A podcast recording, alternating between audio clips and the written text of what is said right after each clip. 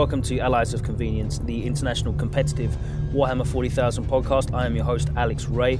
We are back, it's 2016, new content for you, new tournament season about to kick off with some big, big events. We're going to be looking at Caledonian Uprising next week on the podcast. That's happening right now in Stockport, so big up the team. We're also going to be building towards the Las Vegas Open, officially the biggest Warhammer 40,000 tournament in the world right now for solo, anyway. Uh, so we're going to be looking towards that. But this week, uh, we've got some interesting stuff for you. We reconvened after the holidays and found out what some of the guys are building towards in 2016. If they're going to be trying out anything new or staying with their tried and tested. Matt Robertson has an interview with some of the competitors from the Butchers of Bakersfield tournament, which is uh, a build up towards LVO. And I spoke to Troy Graber, who is part of the team that's running the Flying Monkeys GT out in Wichita, Kansas, which is a new GT. Slightly longer format for the episode this week, clocking in just over two hours. We hope you don't mind. We're going to be going back to the shorter formats with the regular and consistent output uh, over the coming weeks, but we had a lot of stuff to get through and, and a nice catch up with the guys as well. So uh, I think it's well worth it. I hope you enjoy it. Let's get into the first feature as we catch up with Matt Robertson, James Ramsey, Jesse Newton, and a late arriving Hodor. Hope you enjoy. So it is a new year. Um, well, it's been a new year for a while. we finally got around to recording something. Um, there's loads of stuff going on though, so uh, we can look forward to loads of recordings, episodes dropping in the near future. It's 2016, and we are fully back into the tournament swing of things. We've got episodes coming up real soon. Looking forward to Cali, looking forward to LVO, and all the cool and crazy shit that's going on uh, in the next couple of uh, months. But this is just reintroducing you back to well, the sound of our voices, really. Uh, tonight I'm joined by Matt Robertson. Hello, Matt. Hello. Uh, we have got the uh, ever charismatic James Ramsey. Hello. Hello. Yes, that's what we love. Uh, and Jesse's there eating bacon and maple syrup. Hi, guys. Uh, so we're basically be, we're basically You're so racist. You're confusing Americans for Canadians. Now, granted, they are our 51st state and our hat, but they still put the queen on the money. That's why we haven't brought them fully into the fold. But you do eat maple syrup on bacon like savages, though. So. Well, I mean, our bacon is better than your bacon anyway, so what's it matter? No, That's a lie. Not. That's not a lie. You had an entire week to prove me wrong, and your breakfast ham was quite the disappointment when you called it bacon. Now, for breakfast ham, it was quite wonderful. It's a lot like Canadian bacon, but it is not true bacon. It's, and when you told me, "Oh, my bacon's better than your bacon," you lied to me. Like you say, Jesse, it's like Canadian bacon. It's the Queen's bacon. She knows what's going on. The you Queen just haven't accepted that. The Queen is incorrect, sir. No, when it comes There's to a bacon, reason. I'm afraid. I'm bacon, sorry. You can't put a, your bacon your in sandwiches. Like your bacon, yes. Uh, our bacon sauce. doesn't. Our bacon doesn't have to be crisp. First of all, also there was another thing. Uh, apparently we have this thing called Heinz 57 that is supposedly a lot like your brown sauce. So when you go to LVO, Matt, you have to you have to test it for me. Get Heinz 57 sauce, and tell me. It won't be the same. It's I know. It has to be HP. Uh, well, maybe. I don't know. Doesn't matter. All that matters is our bacon is better than your bacon, and your bacon isn't even like your bacon is Danish bacon. It's not I even have the two Queen's words bacon. for you, so we can move on and get on to talking about 40. I'm right. I know. No, baked beans. Anyway, let's move on to uh, talking about something. Another thing that the British do de- best, uh, which is playing Warhammer 40,000, of course. Um, so we've got events coming up real soon. We've got LVO, which I know I thought Matt's the Germans did that best. No, they don't. But we uh, are going to talk about some events that we've got coming up in the calendar. Um, so I know Cali's quite a big one that's happening real soon. We're going to be doing a preview of, of that next week. Is that right, Matt? Uh, the event's next week, so we'll do an after view. Okay, all right, cool. We can't do anything just beforehand. Are, are they going to publish lists? Are lists going to be about? Uh, they normally are, but nothing's been out yet, so Okey-dokey. it might be late this week. Possibly the draw might be late this week. We don't know this year. It's Well, been we'll very see. It'll, quiet. be interesting to Still see. what sorting out lists and things. People are still dropping out and get lists sorted out and blah blah blah. Crikey. All right. Well, we'll see what we can do with that, but we will, at the very least, do a post review show of that. Um, but LVO, we're definitely going to do some preview stuff. I know you've been getting ready for that, guys. Um, who's travelling to that from the UK? There's me, Alex Harrison, Christian Moore, Joe Threeman, and Mark, Crumble Bumble.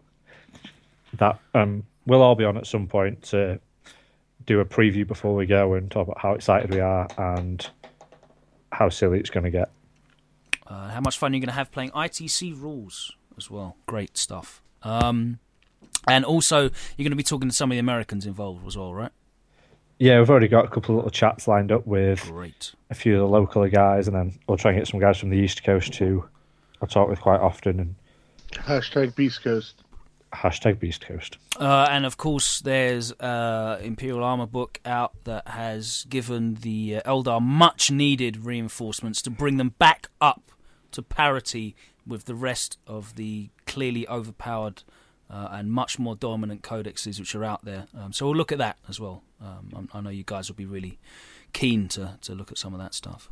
You're breaking the law, Alex. You start talking Forge World. That's banned on this. The Yeah. Unmentionables are in that book. Remember, we can't talk about that. Yeah, but there's a Well, lot more unmentionables now. There's like half the book is unmentionable. Yes. Nothing can be. so we'll talk Wait, about the parts we can. confused. Is it good? It, it it's another level of good. Yeah. Uh, yeah, when you can take like as many Lynx as you really want. It's kind of stupid. Warp Hunter there Lynx? formations are wonderful. Are the Lynxes are the Lynxes uh, actual destroyer weapons now? Did they? Did Don't they worry about finally lynxes. You don't even have to worry about lynxes anymore. Just warp hunter formations. Just worry about Well, those. the best thing is because it's an Eldar and Corsair book. The Warp Hunters, so unmentionables, they have different rules depending if they're Eldar or Corsair. yes, they do. Actually, technically, they have different rules depending on which page you look at as well. Uh, So does the Lynx actually. The Eldar Yeah. Lynx is different to the Corsair Lynx. yeah, we'll we'll do we'll, we'll look at that properly in, in the future. But um, it, yes, if if you play in an area which uses Forge World, firstly, my apologies, and secondly, yeah, go and go and try and check out that uh, Imperial Armor book with the uh, new Eldar stuff in because it's horrible if you don't play Eldar. Um, but let's move on from that as well. Whatever, what's everyone else been been looking at? Uh, it's a new year. It's 2016. Obviously, we, we, we're starting a new, basically a new tournament season, I guess. Um, you know, the ETC is now finally a, a distant memory of uh, sweaty dysentery for uh, Mike Collins and everyone else that was around him, unfortunately. Uh, but we got all of our, our coverage out of that. That's now done and completed. The OC tournament was a big, huge success. Um, and now we're looking at 2016. What's everyone looking at for 2016? What do you think is going to be the big tip as we go into back into competitive 40k? LVO. I meant like force wise, army list wise, broken shit wise. What are you guys looking at? Eldar. Tau. Tau? Tauadar. You think- How are, think ta- how are Tau Tau? forming up now? Because like that's a book that had so many angles in it, and obviously had two supplements as well, so they've got even more options. What are, what's really emerging for the Tau now? That's uh, think it's- piranhas. I think they're uh, pretty good. Yeah, might be better than Eldar actually if you can take some good allies. Like Eldar allies. Yeah, and Or an- or an assassin. assassins. Yeah. or, like- everything else, meh. Tells us better now. Yeah, so what do you guns. what do you like? What do you like? Obviously, apart from apart from the Riptide Wing uh, and the Piranhas. Piranha Factory. The dro- all the formations is mental. Hmm. All So- of the supplement stuff. So if you play rules. Tau Oh. and you don't have the Mont'ka book, you're doing it wrong. Basically, is what you're saying. Yeah, Yeah. but you can make a really good army without that, which is good as well. I guess it shows how Mm. good it is. Uh, any other standouts for you? I've seen a lot of people trying to make Ghostkeels work. Um, Yeah, they're good still. surprisingly, come through, and of course you've got the Stormsurges there as well. Uh, what are you guys seeing being used the most, and how is it working? Eldar, Warp Spiders. Still, is it still multiple aspect uh, hosts? Uh, well, that's what we've seen a hell of a lot of from inside information going into Cali, which Mm. is the m- most recent uh, event coming up. Yeah. But I know in the states. I know in the states there's a lot of Khorne Daemonkin. There's a hell of a lot of Gladius over there. Mm. Obviously, they're not using missions where kill points are as important. Mm. if you can't kill 30 spiders, you're going to struggle in most tournaments. At the moment. In, in in the UK at the moment, definitely, Or you hundred can't limit them. You can't like do something to them. Restrict them, yes, exactly. Um, If they can just jump all over your army, then you're going to lose. Nothing I can do. and what do you think does that at the moment from from your uh, from your workings out? Uh, I'd imagine because I'd imagine taking an anti-warp spider meta list is the most obvious counter measure for Cali, and I'm sure we'll see a few strong ones um, going into that. So, what do you reckon? well, you can take you can take armies that are pretty um, unkillable. Because the good thing is, if they take the Eldar Warhost, they can't take anything else. So you're limited there. Um, so you can take big Death Stars and not be as worried about them.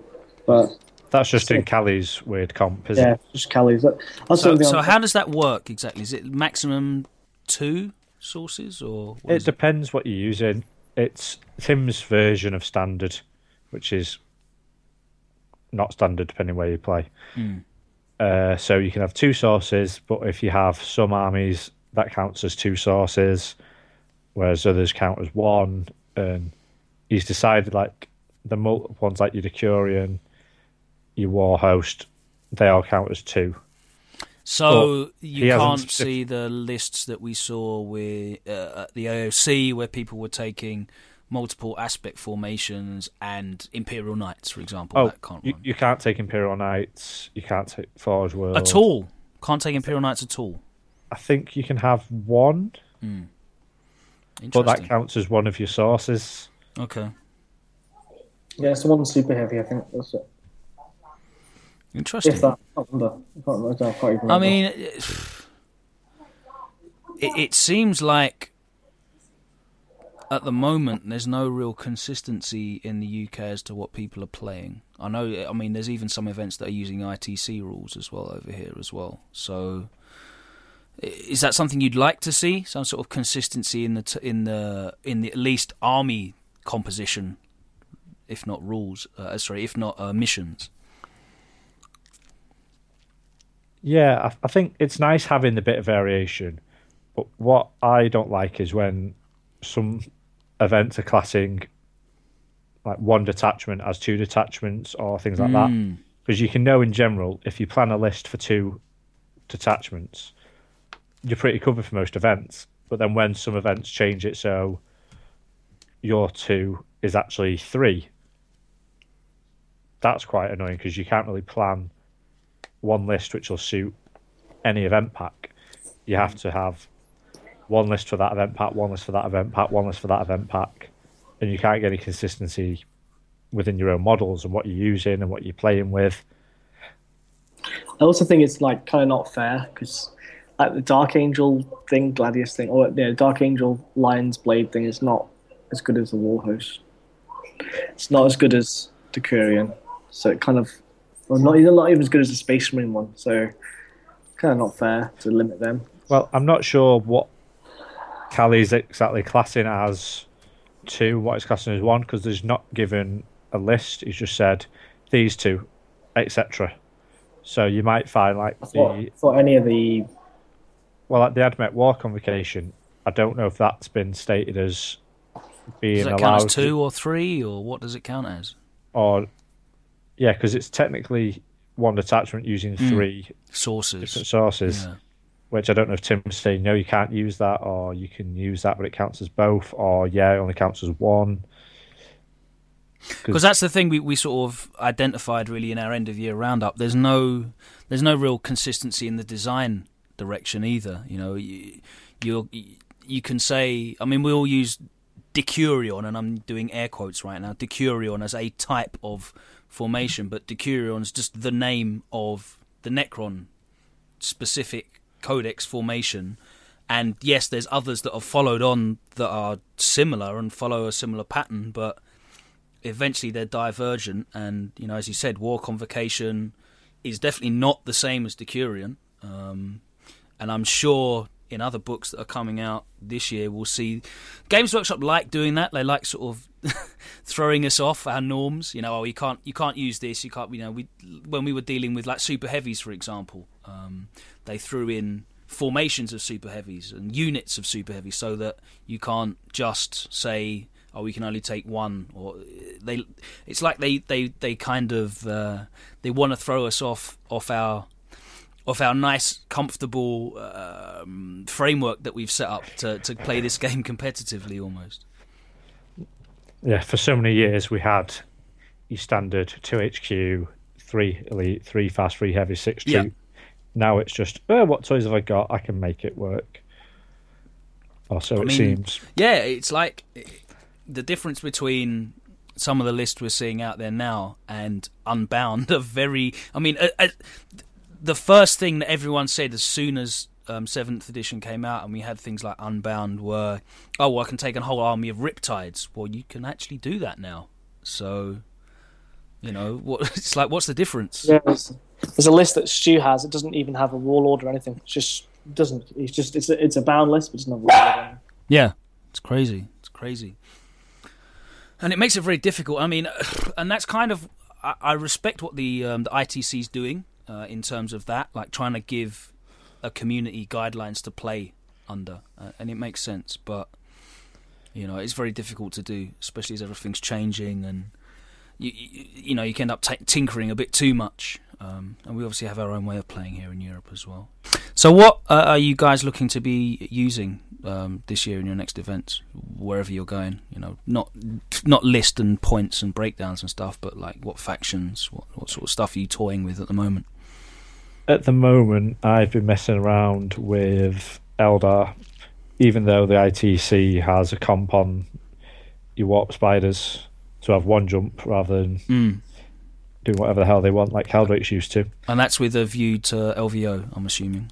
Yeah, for Okay. LVO, and then see how it does, see how it goes after that. What uh, after that, I've got my knights still, so they're pretty fun. It's always good when you can roll sixes like a boss. And then I've still got my crons, still got my marine bikes. I'm just going to see what ideas they get after Vegas, really. Because I know last time I went over to the States, I came back and introduced Dadlands over here, so let's see if I can do the same with some other nonsense. And see what you can steal from the Americans and, and make better. Uh, good Pretty stuff. much. Ramsey, what are you looking at? Because you're always a, a, a wizard when it comes to finding new shit. Um, really interested to know what you've been looking at. Uh, I like the summoning stuff. I like anything that gives free stuff. Mm. Problem is, you run out of time in a lot of tournaments. But the I like the I really like that Imperial Guard Psyker formation. That's really good. Uh, is First- that from the Mont'ka book? Yeah, or whatever it is. The Imperial. No, is it the Cadian one? Whatever it is. I don't. Yeah, I think maybe it's in the yeah, Mont'ka. Yes, Yeah, it's Mon- in the Mont'ka book. Yeah, yeah, yeah. Cool. So t- tell us how that works a little bit. So you just have some battle psyker battle squads that normally no one takes because they're really bad because Mhm. they're they're useless, and you can take you get a Primaris psyker as well, and then you get you can take the three commissars, and if every any squad that's got a commissar in it harnesses warp charge on a two plus, and um, the Primaris Psyker counts as having an extra mastery level for every unit within 12 of him. So he gets, you know, if he's within three units, he becomes cool, good. Um, generates a lot of dice. And then also the commissar kind of helps them with their leadership because they become leadership nine instead, and he can just shoot them if they run if they decide to try and run away. she can just shoot one random psyker, which it's not too bad.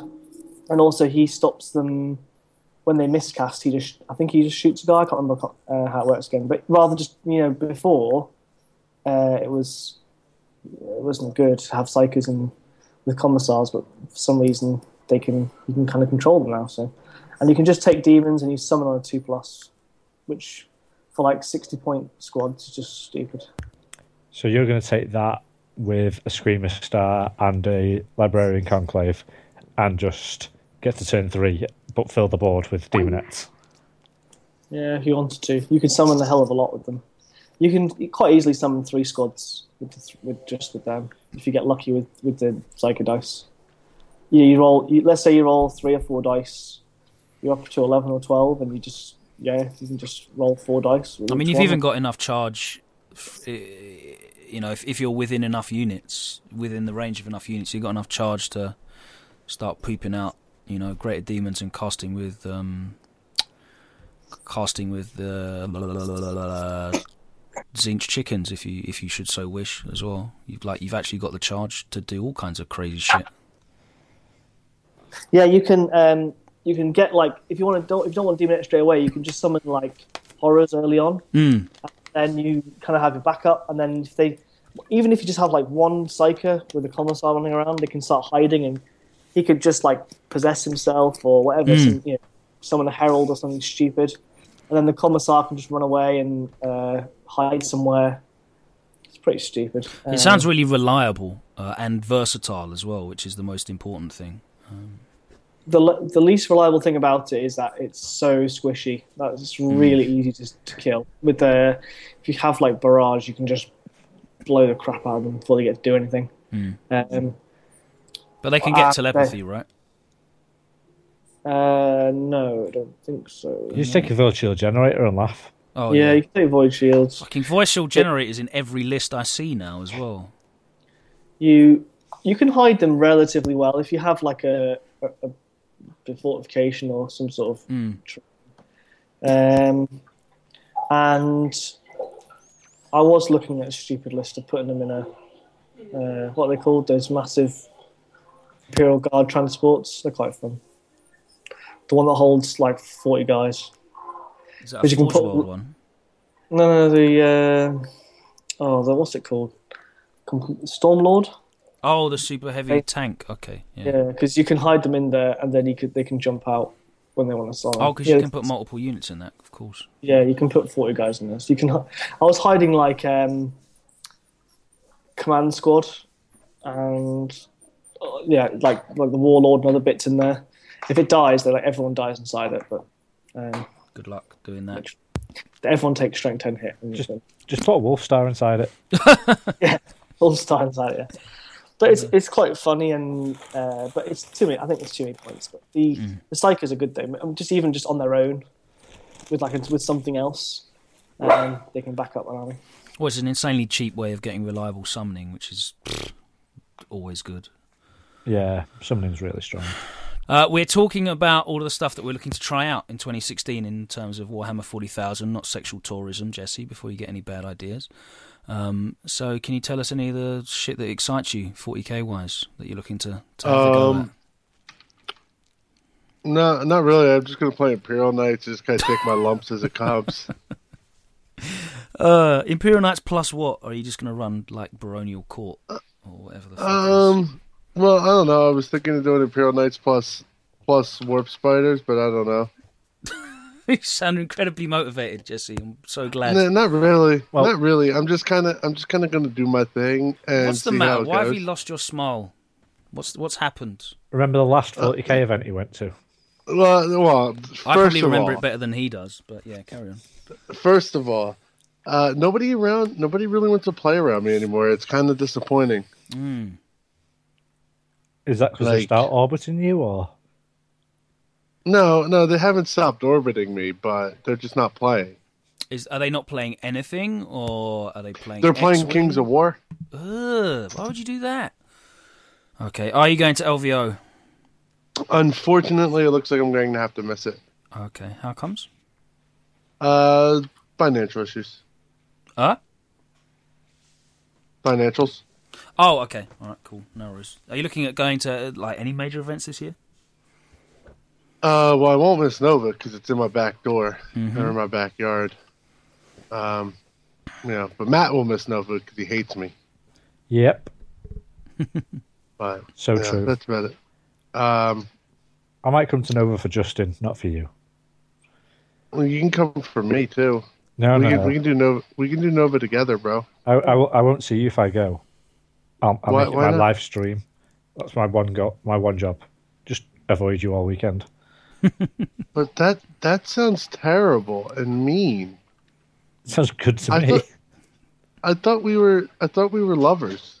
Yeah, that's why I'm avoiding you. I don't But need any more Jesse love. You were a hit and run, Jesse. You were a hit and run. I've I've used and Sorry to break it to you. I've had I- my and then- fun. I mean, I'm I'm thinking about heavily considering uh, just bailing on everything to do that that retarded AOC podcast GT. and actually play this time. Oh, well, I mean, hold on, hold on. It depends. Are you guys going to call me out and say I can't drink? Because if you call me out and say I can't drink, then I'm going to have to close every bar in town again, and and you know that we, we're we're gonna and then make love to doner kebabs because that that was wonderful at that point in time and night. Are you sure you weren't just drowning your sorrows after your day one performance? Oh, I was fine after day one. I was quite content. We haven't actually spoke about sorting that out yet, have we? Uh, another, another GT. Nah, that's for later in the year. Yeah. We'll let everyone else have their fun for a while. Yes, Mr. Ramsey.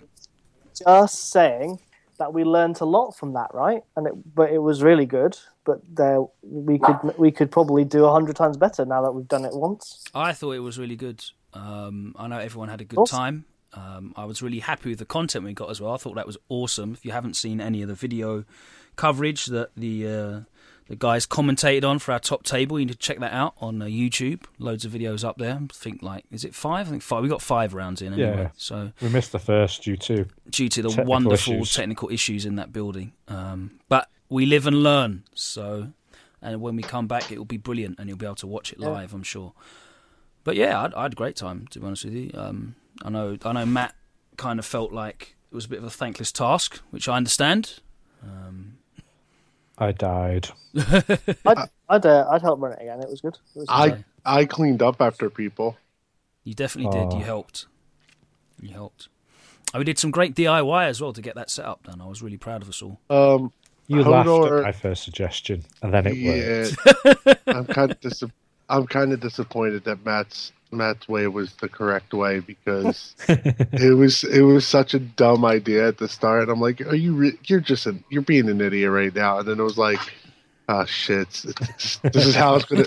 Oh god, Yeah, for for those who don't know, when setting up the room, as a joke, I put the like the, cl- Coat the coat rack? the coat rack like it was a long wheeled coat rack for a cloakroom um, that sort of went up and over so I put that above the tables, which would be table one, saying, "Look, guys, all set up. We just need the camera."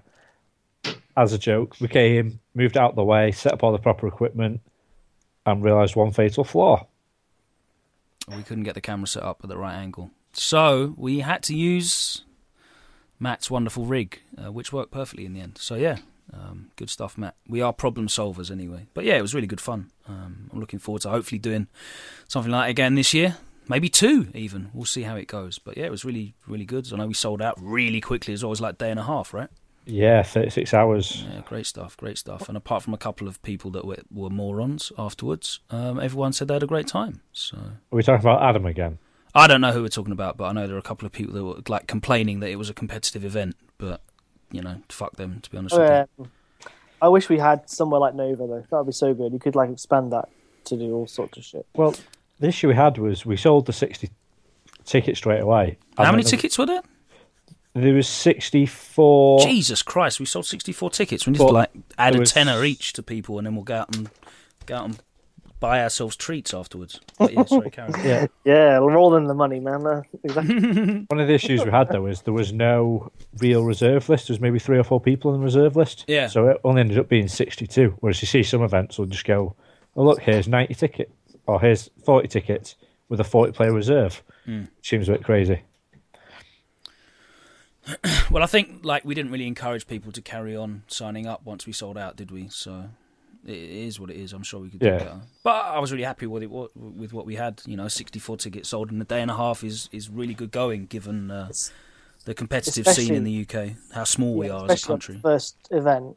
Yeah. First Yeah. events, like obviously no one knows what they're going to get or anything. So. Well, I have to I have to give credit to, to Matt. Of course, he's built up a, a good reputation with his Warlords events. So you know, people did kind of know what they were going to get. They know who was they knew who was running it. Um, knew what to expect, I guess, from previous events of his that they'd gone to. Um, but yeah, Yeah. it was a new brand exactly.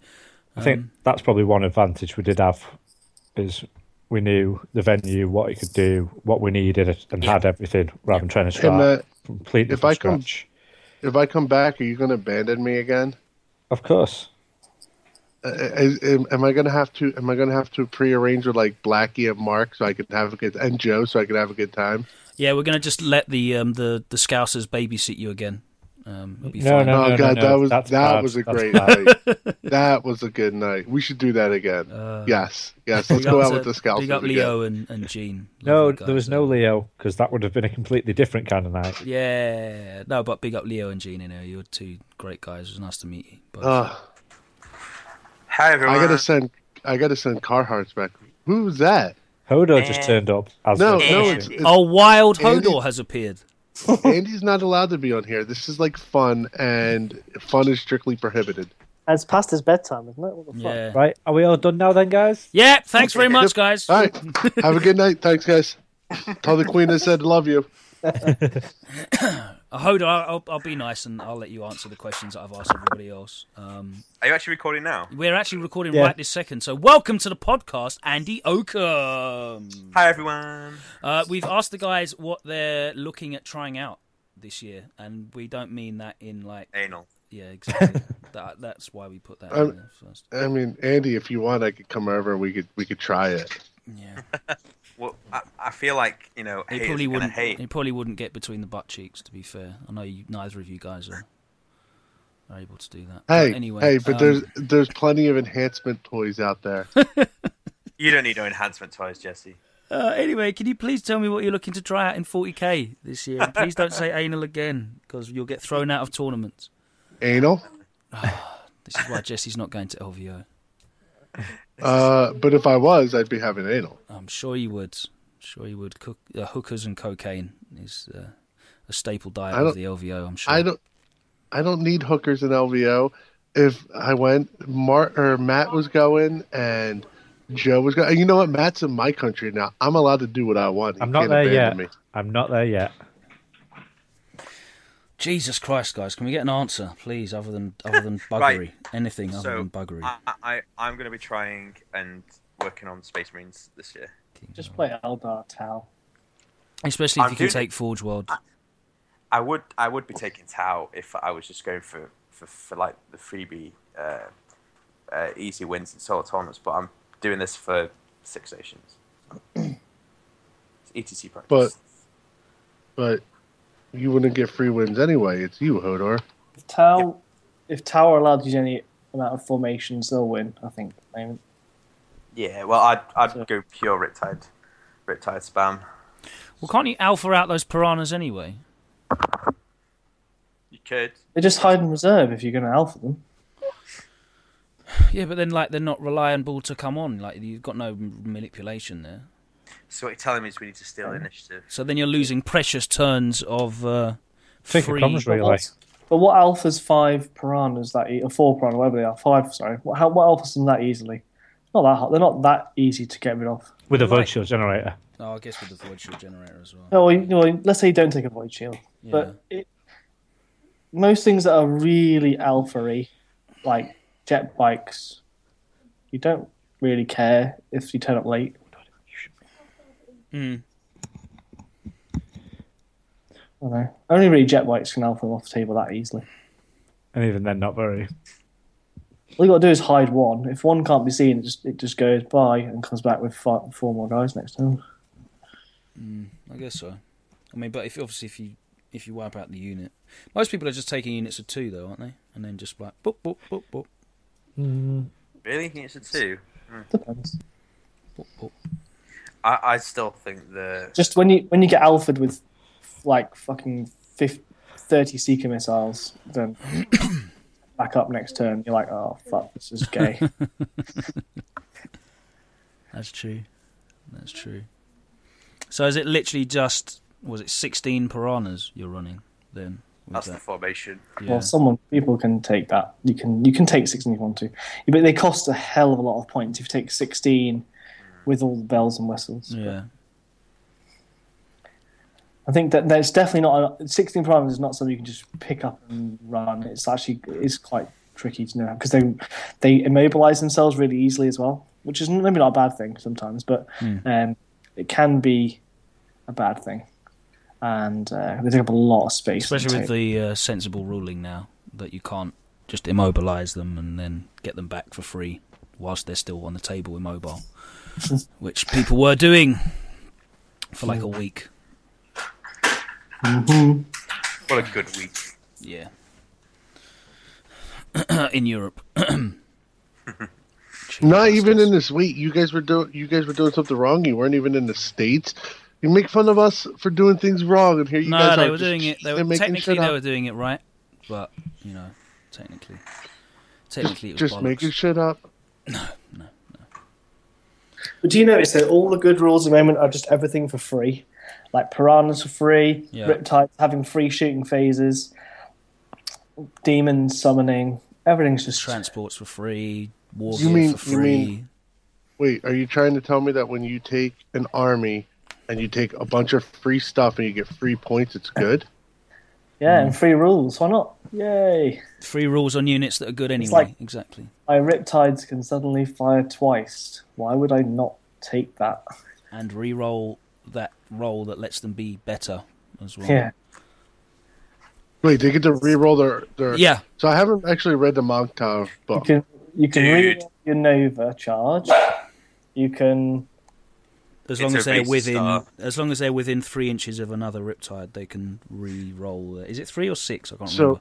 Six. So- Six. Oh, that's even better. There you go. So if So they're they'll within, just get to re-roll.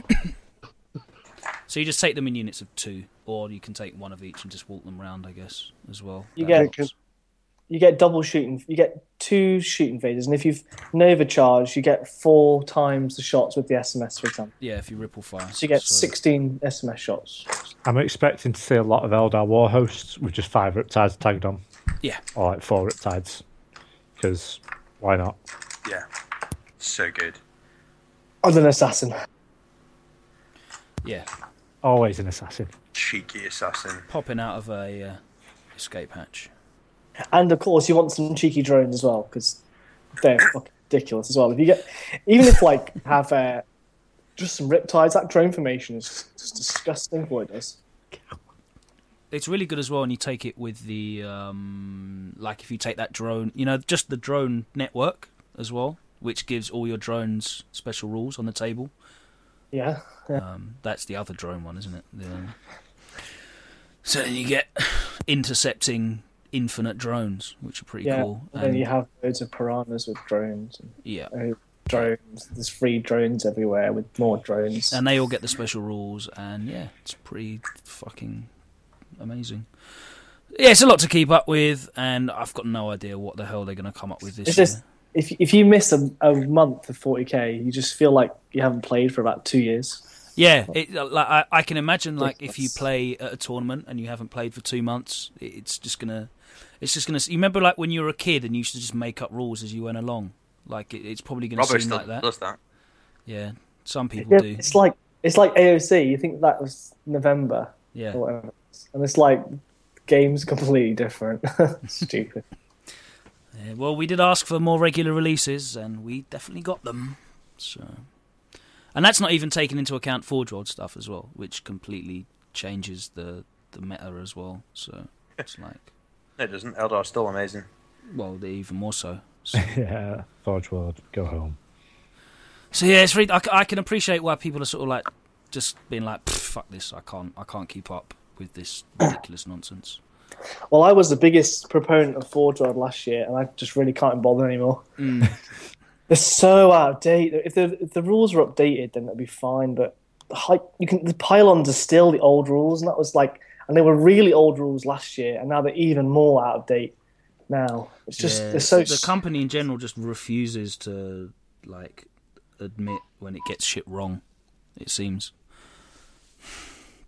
I think I was I was on like there was obviously stupid rules last year, but now it's just things are just so like even the like latest Imperial armor Space Marine stuff is just ridiculously out of date.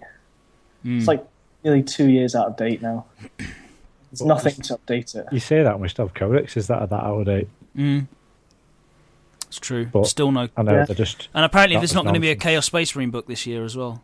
There's never going to be a good one. No, there's not going to be a Chaos Come Space on, Marine I book this want a year. good, I want good CSM. No, No. I'm just. I've given up because I know they're going to say a new book. I'm going to go, ooh, new book, and it's going to be horrible. And I'm just going to like. I heard they're trying to phase out Chaos Space Marines. I heard they're trying to phase out Andy Oakham. I've already been phased out. I think there's going to be a Tzeentch Daemonkin book uh, this year, but not a Chaos Space. I've been hearing Marine. about that for like ten months now. Yeah, That was just a. Oh my god, Tzeentch are good. Let's have a Tzeentch Daemonkin. That'll be even better. There should be new nids. I think that, that's what I heard. Yeah, Uh, new Nids. Uh, what I initially heard was January, but we'll wait and see on that one.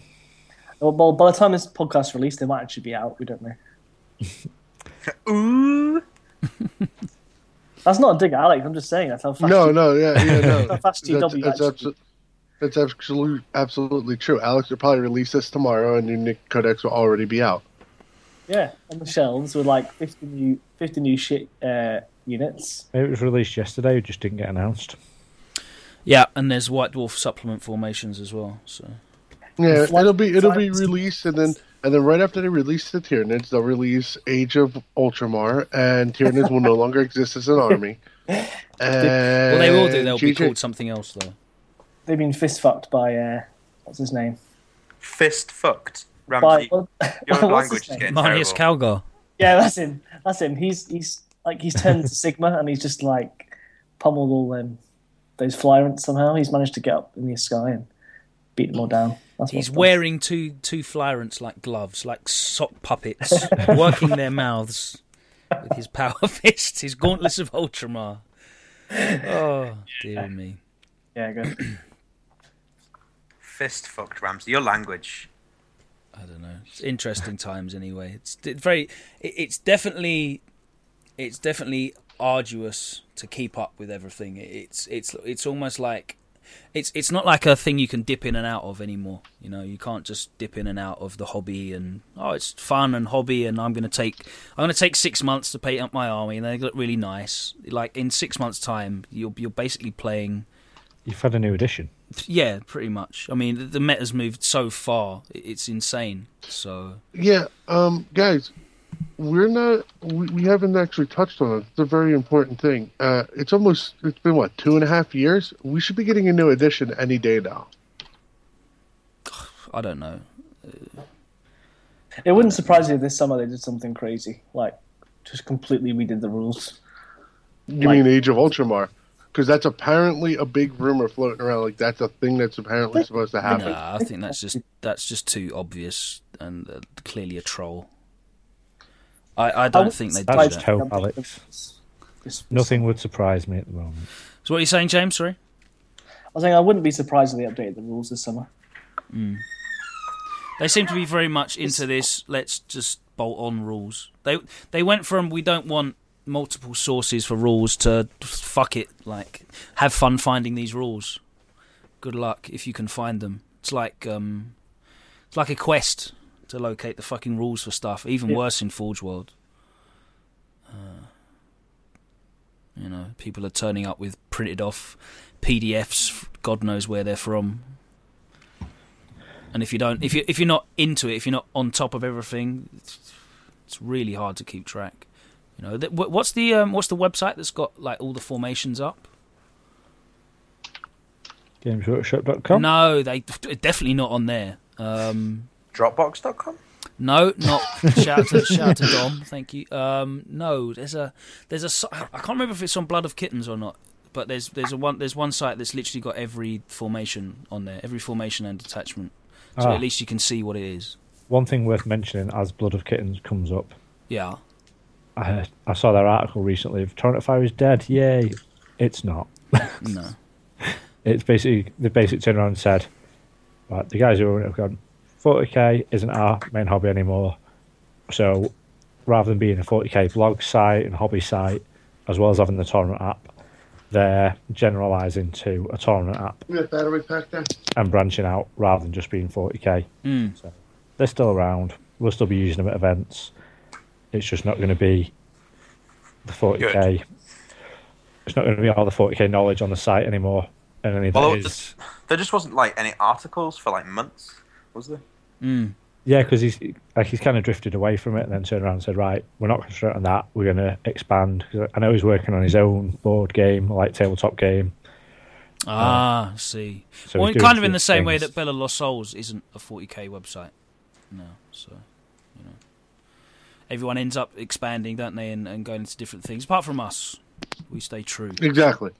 Exactly. But that's exactly what he's doing. He's going more the Bell Lost Souls route and he's expanding his horizons, uh, trying to work out getting um, getting squared away for Warmachine uh, as well to like uh, have Warmachine function properly in the app and all that. So Yeah.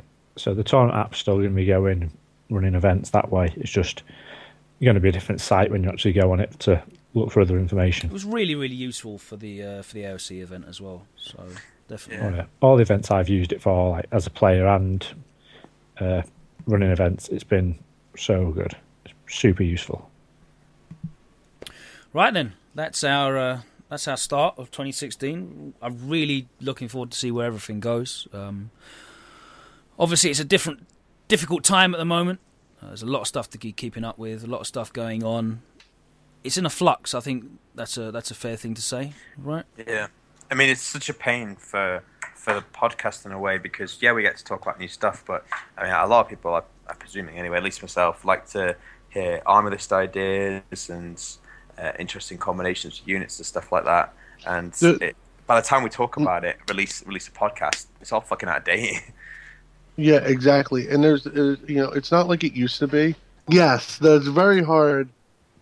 Um, in general, for you to even keep up with it, like you make a list. You can make any list you want. It's one of the reasons I'm only playing Imperial Knights right now. Uh, you can make a list. Go out there and you make the best list in the world. And a week later, some random formation completely invalidates it. It's extremely difficult to keep up with the game in general right now, and it's kind of some of the frustration that a lot of the guys over here, even the diehards, um, who you know like our our most competitive and our most regular play season players are running into. Like, you know, and it it really stops people from saying screw it and let's go test something really funky out because you don't know how bad you're going to get hard countered by insert something random that just popped up a week ago.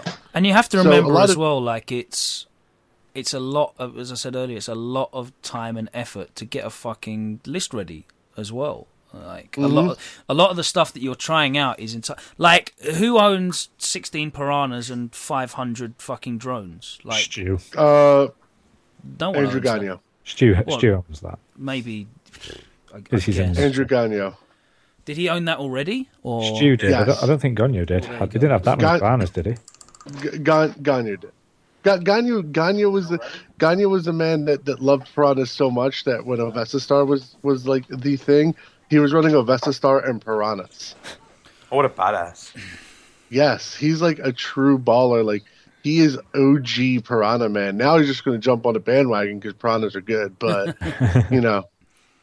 Because he stopped playing them because they weren't good, and now it's all of a sudden, oh, piranhas are good. my, Let me go. my point my is, we're not playing. We're not playing HeroClix. We're not playing like X-wing. I mean, X-wing for me is such a fucking clever invention. You know, for for dorks. You know, lazy, lazy nerds that don't want to build or paint anything. They just want to spend money. Like, let me spend my money and play, and it makes sense. You know, it's a great IP. Everyone loves fucking Star Wars. Like, I can Uh, understand why well- it's taken up. Or everyone's saying love Star Wars. Um, and I mean, that's clearly I'm why it's, and- no you're not. Uh, and and it makes sense why it's taken off. Whereas having to build and assemble paint i mean it's not cheap buying the shit as well. And like you said you know who wants to sit down write up a cool list try it out like take the risk on spending money on sh- on on a bunch of stuff that's really expensive now as well. And like you said something can come out and completely invalidate it. Or we could get a we could get a new new edition of the game in two three months time and that shit's not even legal before this anymore. podcast releases. Oh, sharp, it'll be out this week.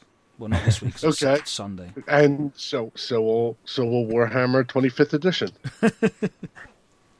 But it's a it's a big point. I can understand why people are getting frustrated with it. I can understand. I can feel that with you. You know, if you want to play this game at a competitive level, Like it's difficult to keep up. It's why people are, are are buying stuff from other sources. It's why people are pooling units together and like lending and borrowing stuff. It's why you're seeing a a uh, a decreasing standard in the quality of models on the table. You know, unless China. You, unless I'm not. No, I'm not. I'm talking about you know the paint painting and that sort of stuff. Obviously, there's always been people that are shit at painting, but like what what um motivation is there to to put effort into painting something when you probably won't use it in two months' time? Do you know what I mean? Yeah, So- I completely agree. Especially if you have to hand paint that shit. Like if you're if Oh. you're airbrushing it, then yeah, cool. You can knock that stuff out pretty quickly, and and it'll look Yeah. nice enough. You know, it'll look good. Um, If you get an Andy to paint it, you won't have it in two months anyway. So Yeah, he'll just sell it for you. And so, you any of the you know, money. I, I can understand why people are, are drifting, but you know, uh, hopefully, we we hope like we're we're all fiends. We're addicted to this shit. You know, we we love we love the we love the hobby. I guess we love the IP. We love the Um, social element of it as well, right? Mhm. Um, but you know, it's one of the it's one of the big like hardest, the biggest things that's uh, making it making like me and Cook, for instance, struggle. We're the only two that have like interest in playing right now. yeah, because people people a don't like losing to lists like ours in general. They don't like losing to us in general. They feel like we're in our area. They feel like we're power gamey assholes. Yeah. Which you all know me. I'm not an asshole. yeah, you. I mean, I am, but I'm not. But I am, No. but I'm not. you're a lovely man. Um, exactly. My You're beard's an an asshole. lister. I'm It's not. okay. Uh, but you know, so it was already hard enough, and now people are like, "Well, I can't keep up," and it's like, know, you put something on the table, and they're like, "Well, what's this bullshit?" It's like, "Oh, it's out of this formation." They're like, "Oh, well, you're just picking and choosing," and you know, and it's it's That's hard what the enough. game is. The game's about picking and choosing. I- That's why they've made I, it like I under, that. You know? No, no, no. I, I I understand this, Yeah. but what I'm saying is, it's hard enough now to actually get people to play these games, uh, and want to play against us or anything like that. And it's hard enough for us to keep up with stuff. So now we're we're we're building an army, and then something stupid happens. Like, well, you know, you have you have an option. You either spend a thousand dollars traveling to to a major tournament, um, you know, with round trip flight, eating, drinking, being disappointed with Matt Robertson, and pray to God that you don't match up with your worst possible meet up with your worst possible matchup in round one and round four, Mm. uh, or or you um, you know you just you just say screw it, you know. And a lot of people I know they they've actually started playing like Kings of War and everything, um, not because not because but because it's a it's a simplified system it's a clean system and most people i know still have warhammer fantasy models around because at one point or another they played them myself included. Um, but you know people are traveling to other game systems. You, you mentioned about chip uh, earlier you know he's developing his own game. Not because he, he not because he dislikes 40k as a as a universe and all that but because he dislikes how jumbled the game is and how how you know how difficult it is to do anything. You you you put time and money out only to have, you know, to have it be completely screwed. Now I'm all for the rock paper scissors aspect of it, uh, of the system. Um, I like that versus you know going to Adepticon end of fifth edition and there not being a single Sisters or single Tyranids player and half the field being made up of Grey Knights or Space Wolves, with you know a large outlier of Imperial Guard. You know that's that's a very nice that's a very nice difference, but you know it's kind of gone from from it's really nice to holy shit. This is like beginning of seventh edition. It was really good. Right now, it is crazy tough. I mean, I agree with that. I definitely agree with that. It, it is difficult. Um, I think a lot of the stuff that um, guys are doing with the ETC missions sort of help mitigate that a little bit, but it, it definitely makes it so that you've got more of a possibility to play your way out of situations, but there's still really hard fucking matchups. But then in, I mean, then in then in uh, fifth and sixth edition, you had situations where it's like, okay, if I don't steal the initiative, then I I've lost. Like, there's no point me even playing. So, you had that as well. Yeah, um, and then but you know, it's nice seeing the ba- or well, it was nicer seeing like the potential for for difference in armies. Now you're seeing Eldar, You'll probably see Tau again. Mhm. You're always going to see Imperial Knights because they have the potential of simply rolling sixes being unstoppable. Yeah. Um, but like you know, you're only seeing the same armies. You know, The, the edition had a lot of promise, and right now they've kind of gone, they kind of gone off the rails. And the edition was was in an extremely nice spot because if you remember when they first released, they brought down all the codex creep. It was like every codex one after another was very mediocre in in perspective. But if they continue to do that mediocre mediocrity, it was like you're going to have a ton of really good codexes that were able to compete and able to do a lot of really random Yep. shit. And then they dropped the Eldar codex. We don't talk about that. They dropped Necrons first. That was fine. Well, Necrons. No, the first- they the did first drop one, right? Necrons first, but Yeah. but Necrons weren't like Necrons weren't unbelievably far fetched. Like, look, Necrons had had like no time in the spotlight. Like Necrons dropped, and it was like, okay, Necrons are pretty good, and then it was like, oh wait, here's Eldar, and I was like, ah, shit. Yeah. You know, it's just I don't know. They really missed the mark. Like Grey Knights, Dark Eldar, they you know they were like, okay, these are these are all Space Wolves even. These are all mediocre, but they you know they they they they medioc mediocrity as a as a group they might be pretty decent. And then it was just like, nope, nope, never mind. And then you got Eldar, you got um, well, basically War Convocation out of the the AdMech selection.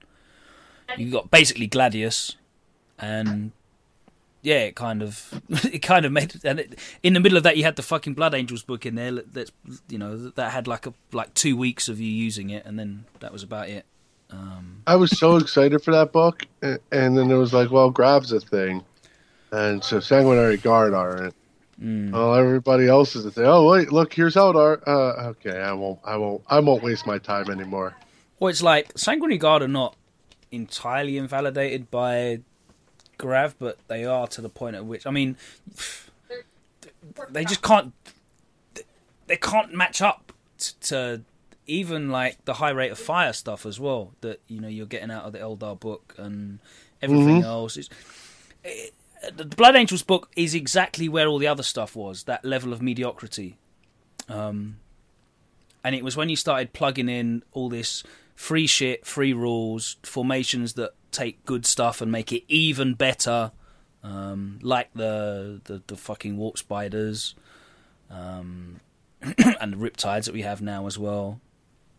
You know, we went from haha riptides, they were fun, goodbye, they can go and gather dust on the shelves to holy fuck, let me go and buy another three riptides because they're awesome.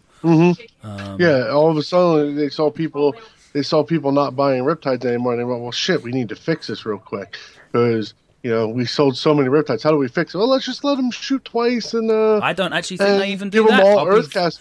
I'll be Let's honest with give you. them all Earth Caste pilot. I don't think they do that. I don't think they know how to do that. If they did, then Dark Angels flyers would be good. Tau flyers would be good. Um, any Space Marine tanks would be good. You know, like they. I don't think they know how to do that stuff. I think it's like well, see, they don't have, they don't have to uh, worry which is about why it. which is why that shit can come out at any time. Like a formation can appear at any time and just out of the green change everything and, and or fuck everything up for you if you if you get hard countered by it. So it's kind of a weird situation. Um, if you if you if you really want to immerse yourself in it and sort of like live it, then I guess it's really exciting and fun. Like there's always new shit appearing that you can play, you know, math hammer, theory hammer with, and work it into your list. And then if you like working out counters, then you know, shit. there's always The stuff popping up. The issue with that though, Alex, is getting enough time to play it and know and everything. It's just you can look at it and read as much as you want because everyone gets time, half an hour a day. I'll have a read of that book. I'll read online somewhere, see what people think. But to sit and play it enough to really know is difficult. not to be even add me even more of a downer, but I know as uh, in this local club that I go to sometimes, it's just you just see like new guys, like sixteen year olds, fifteen year olds, and they're just like they do not want to play 40k competitively because they just can't be asked. You just they hear all the, the stories from people who have gone across to play, and in tournaments here, and it's just they can't keep up with the rules, so they have like one bad experience and they just never go back again. It's a really high fucking um, entry window, like really high, and it's not it's not easy enough. There's not there's not like a tier as well. I mean, say if you want to if you want to get into like League of Legends or Dota, for example, which like most of these kids are playing now, if you want to get into those games, um, you you're at least playing a ladder system. There's stuff online that you can read and, and watch and learn how to play and improve. Like there aren't those resources there for 40k, and there's not really that much of a of a ladder system either. It's like you go to a tournament and you're going to get bent over, and that's not fun at all. It's like if you if you started playing League of Legends and you went and started playing professional players straight away, you're going to quit. Why why would you carry on playing? It's not fun getting getting your ass handed to you every time. Um, it's not fun having to learn how to play, you know, all these different heroes and champions in, in in those games. And it's the same thing here. It's not it's not actually it's not it's not a fun experience for new people getting into the game. Like they're they're missing out on a lot of that. So and again, I go back to to solutions that other people are coming up with. You know, the, the, you know, uh, we mentioned on the last the last episode about you know that whole bringing hobby back aspect to that. I, I think that's good for a certain level of player. You know, get them into the game first before you, you know, spread their cheeks and show them what it's really about. Uh, it's hard. I, I, I, I don't, I don't play, blame people giving up on it. I, I really don't blame people giving up on it because it's a fucking big investment, time, money, effort, all of that stuff. I, I understand. Yeah. But Everyone's playing uh, X-wing here because it's easy. On a, to on a lighter note, there's still a lot of fun to be had in the in the game. And there the really is. There really is. I mean, that's what keep that that's what keeps most of us involved, right? The community, the social aspect. Yeah, that's um that's exactly it for me because frankly it's it's not it's not playing anymore because well I'm not getting any of that done. You know, even even my closest friends who have always been diehard Warhammer guys who I've always played with, they're not playing. They don't want to be bothered. They don't like they don't like the the aspect of being stuck with everything and all that. Um, so they're not they're not actually playing right now. They're playing Kings of War and everything. But you know, I am still interested because I get to go and I get to hang out with you guys and I get to hang out with with you know all the guys around the, the states here. You know, and it, it makes it all worthwhile. That's that's why I'm still playing. You know, that and it's one of the few things I'm actually good at. Really? well, that that that that masturbation, I'm fucking, I am ace at that. yeah, I've seen I've seen the video. Uh, am I allowed to say that on this podcast, Alex? Uh, yeah. I'm also Just good at buggery. I, I hope he's going to cut that out. I hope he's not.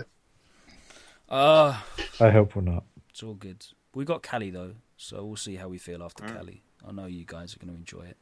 LVO, That's actually one of the yeah tournament big tournaments always reinvigorate me. absolutely. Um, like I was super, I was super pumped after AOC, and I came back and everybody was like, "I don't want to play that shit." And I went, uh, "Okay."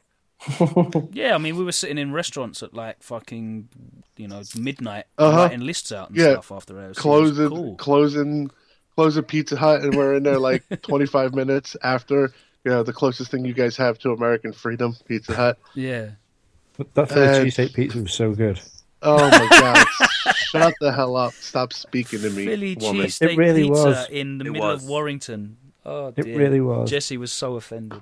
Philly. I was. He was like, he's like, oh. Well, it was like when we went to that, we went to that one bar, and there was a Philly cheesesteak on the menu, and you guys wanted me to order it, and they wouldn't let me cook it, so I wouldn't order it. they wouldn't let me in their kitchen to do it properly. But yeah, I think that's, That's- a really, really good point. You know, like when you get back involved and you're around, it's all about being involved in events and and the community aspect. And you know, when you have a reason to put that time and effort in into and to to get that brain working and thinking about ways that you can come back and, and beat that guy that used that cheap shit on you or, or whatever whatever the motivation is i definitely think that happens. So it's not just all doom and gloom and a downer. And as i said we're getting back into the tournament swing of things now as well. We've got cali coming up. Lvo's on the horizon. We're going to be covering that. And for me it's really interesting to see what happens. Hopefully something does pop up and and the the wheel of meta continues to spin and yeah. I mean, they're are you clearly. Cali? Go ahead. I'm not. I was No. gonna stay. I was gonna stay in in country until Cali and live with Matt, but he told me I wasn't allowed. like that, I was literally told to do that, and I was totally on board. And he was like, "No, you can't do that. I want. I don't want to be bothered with you." And I went, "Oh, okay." So should have came and lived here. I got a spare bedroom. See, He tried Matt it, didn't. James. Matt didn't. Matt didn't tell me that. The weather's been absolutely fucking atrocious there, so you might have never Uh, made it. you might have been washed Uh, into the sea Yeah. I would. I would have swam. Slopes to the- I would have joined my family beluga whales to, to make me traverse the currents. It's a long way. I don't know if you'd make it. well I have Fingers beluga, beluga whales will get me there. Dude, we got we got tiger sharks. Right in Man. You don't want to go. He'd swim inside the stomach of one. punch his way out. No, eat his way out, man. Uh, but yeah, no. So I, like I said, I was gonna, I was gonna hang out for that, but that just didn't happen. I blame, I blame Robertson, especially since I was an illegal immigrant in the first place. You were. I'm going to call it there, guys. I think that's been a good chat. We've gone as far in as we can, um, and then we'll come back and reconvene after Cali. Um, Well, Matt's recorded one- a couple of bits and pieces as well. Sorry, go the ahead. one point I did, the one point I did want to point out is it's definitely not all doom and gloom. The Yes. LVO guys are doing no. The LVO guys are definitely doing something right. They sold out two hundred and sixty No, no, no. something. They added another are. hundred. Uh, they sold out two hundred and sixty something tickets in under a week, and they added an extra hundred players Yeah. to the to the slot. So they're definitely, which I believe is also sold out. So they're definitely Those- doing something right. So those guys are doing well, but also they are in Vegas. Like, on Yeah. the- If it was Sorry. somewhere else, not Vegas, I probably wouldn't be going.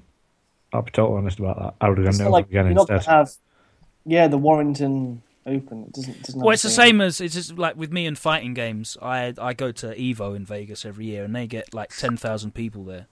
Um, but you go to any other major video game fighting game event, and pff, it's not even close to that at all. So I, I guess that's that's fair.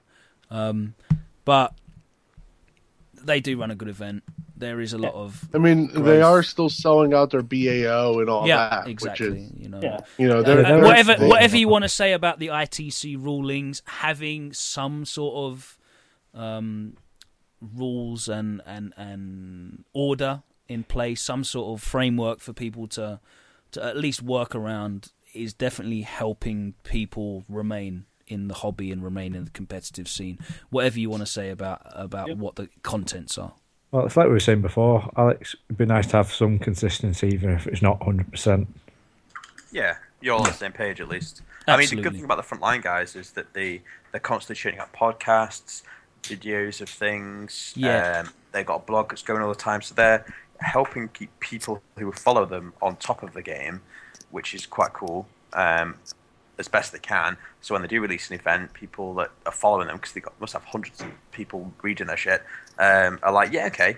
Well, I know these guys know what they're talking about, Mhm. so their event's going to be pretty decent. So fuck it, I'll go. Plus, yeah, it's in Vegas. They've put the work in, you know, they they they put the work in creating content, What- but they're also putting the work Yep. in staying up to date with what's going on. one as of well. the one of the best things about it is their their format is up to date all the time and uh, you know exactly what you're going to get yourself into and what to expect. Yeah. you know? So that's that's a big thing outside of you know you're able to you're able to game plan a lot a lot better and just have to go okay well what new content is out? What do i have to figure out here? Um, because otherwise you you know you know what the format's going to hold you know how armies are going to function and all that. So that's the big thing there you know like you you go in and it's like okay i have i have my list well i know my list is going to function well against all this well what new stuff is coming out okay how do i deal with that and you know that you can take your list to all of their events as well. Is- exactly which is that's It's another like- huge thing. yep It's not like I've You- come up with this go- really cool idea Mhm. for a list. Oh, I can't take it there because, as you know, as Matt pointed out earlier, oh, well, this counts as two sources there, where it counts as one in this, and they're only playing three sources, and these are playing two, and uh, pfft, I, I can take Forge World here, but I can't take Forge World there. All, all that, all that stuff, and when you have some sort of semblance Continuity. Co- exactly continuity you're right it, it allows you to at least put that effort into getting an army Um, together so. I think I think honestly the best thing for my country uh, and our freedom 40k is if uh, frankly we all the major tournaments adopted one system and and you know as much as the big guys like to all do their own thing Adepticon uh, and um, Nova stuff like that it's like you know clearly clearly for big events and all that LVO is doing the right thing, and it only strengthens the community if basically every event was using the same source or the same uh, material, because you know at that point it allows you to develop a meta. Yeah. Um, whereas right now, you know, like you said, we we went over we went over to AOC, and the first thing that popped up was a was an Eldar Warp Spiders question, and then we found out that. Um, uh, we found out that Matt and them were allowing, you know, characters to join, to join. oh uh, the, the Autarch Skyhammer. Yeah, well, the Autarch in there, but then we found out that like their your guys' interpretation was like all of a sudden like okay, characters can join Skyhammer, and it was oh like yeah well, yeah shit, No- yeah. no, no other format allows you to do that, and immediately we went and you know you worked out a list for that. Mm. Well, one thing I'd say there, Jesse, with like the big events in the states, I think it's pretty good that you've got your three big events with three different formats, whereas you have you all your local ones that follow off that. So if you're a West Coast guy, you know all the little events you're going to go to uh, a ITC. But- But, if you but go into say Nova, you plan for it. That That's if it works not like the that, case. rather than having all your local- main ones the same, because you have enough time to Mo- plan for your big ones. No, but most of the local events are. That's the thing. Most of the local events are ITC because ITC uh, advertises your local events for you for free. They do it in their podcasts and everything. So most of the local tournaments are running ITC format, and they're they're ITC events. No, I'm just saying, like with your bigger events, it's nice to have them different because you can. If you say I'm going to these three a year, I can plan something different two months in advance of that one because you're doing it well in advance. No, no. See, that's that's a huge that's a huge thing because like you have Nova, you can because Nova releases ahead of schedule, but like Adepticon is a giant quagmire. You don't know the missions you're playing. Uh, you Oh, don't. yeah, you know, obviously events have to have here's our pack in advance, otherwise it just doesn't work. But like if they're not going to, But the, the difference then is the difference is is Nova's doing their thing and people are like very meh. You know, Nova's not getting the numbers. Adepticon's not getting the numbers. Adepticon was the largest 40k event in in the world, and it's just like meh. When is Adepticon? Chicago. Chicago. When? Oh, uh, first April, uh, first weekend of April. the tickets on sale now, yeah. Yeah, tickets are on sale. Um, you know, Adeptic, or I believe they're on sale. Adepticon used to be the event where their website was crashed and completely sold Yeah. out in I remember that. Five in minutes. 30 yeah in 30 seconds and if you weren't on their console you're and deal with it last year they didn't sell out their 40k their 40k gt they'll sell out their team event because that's fun and they went from being the largest 40k event in con in the country and possibly in the world for 40 for tabletop games to the largest con that's really all they really have going for them Wow. I wonder what it's like this year. So you I think you're not going, obviously. um if i since i am looks like i'm going to have to miss lvo i might actually head out to adepticon But honestly, you know what happens if I head out to Adepticon? There's an eighty percent chance I'm going to go out and I'm going to play something like Kings of War or Flames of War. Hmm. Yeah, right. Well, you can probably play that after you play your uh, 40k rounds because they take 20 minutes anyway, right? Uh, I could I could play them in between. You're right, I could. But like last year, Adepticon was unlimited sources. Uh, all sources were zero to one unique. So GG Imperials that made Imperials like have a great have a great boon. And then, no, granted, Nanavati won, but that's because he's a fucking drunken idiot and nobody understands. Is he Um, still playing? Is none about still all Yeah, about? Yeah. Yeah, he still plays. Uh, so that was uh, plenty enough. Thank you very much for that. We got kind of uh, off track, but it's always enjoyable when we go off track. Musings on how things are, positive and negative. We keep it real for you here. Uh, we've got some more stuff to look forward to on this episode, though. Uh, Matt has been busy recording, so what stuff have you got for us, Matt? Uh, part one of the LVO prep is a Butchers of Bakersfield event over in west coast of the states, which is a 50 player one day event. So we've got uh, interview with the winner and another player from that coming up. Awesome. Hey guys, uh, if you listen to the podcast regularly, you'll hear me introduce every episode um, by stating that we are an international competitive Warhammer 40,000 podcast. And that means that we definitely need to make sure we're on top of uh, the events that are going on around the world. Uh, today, I am speaking to Troy Graber, who is uh, responsible for the Flying Monkey GT, which is happening in Wichita, Kansas. Uh, it's uh, on April the 15th to 17th which I believe is tax weekend for you fellows. Um, so obviously, if you don't want to do that, throw your tea in the water and uh, revolt. You're good at that stuff. Um, but the format of your event, do you want to tell us a little bit about that for the people that are interested? We're doing 1850 ITC format, 1850 points. Uh, it'll be a six-round tournament with uh, with a champion. Uh, we're going to live stream the top tables on Twitch. Uh, standard ITC uh, list building criteria, standard ITC missions. Great stuff. Uh, tickets are available still, I believe. Yep, tickets uh, tickets go on sale on January uh, 19th. Okay. couple days, and uh, they will be on sale uh, up until they sell out. Uh, we should have a, a good amount of tickets. This is our, our first year, and we're really excited about it. Uh, space, we have a, a excellent amount of space. We're taking advantage of our local convention center called Century Two in Wichita, and it's the big time convention center for this city.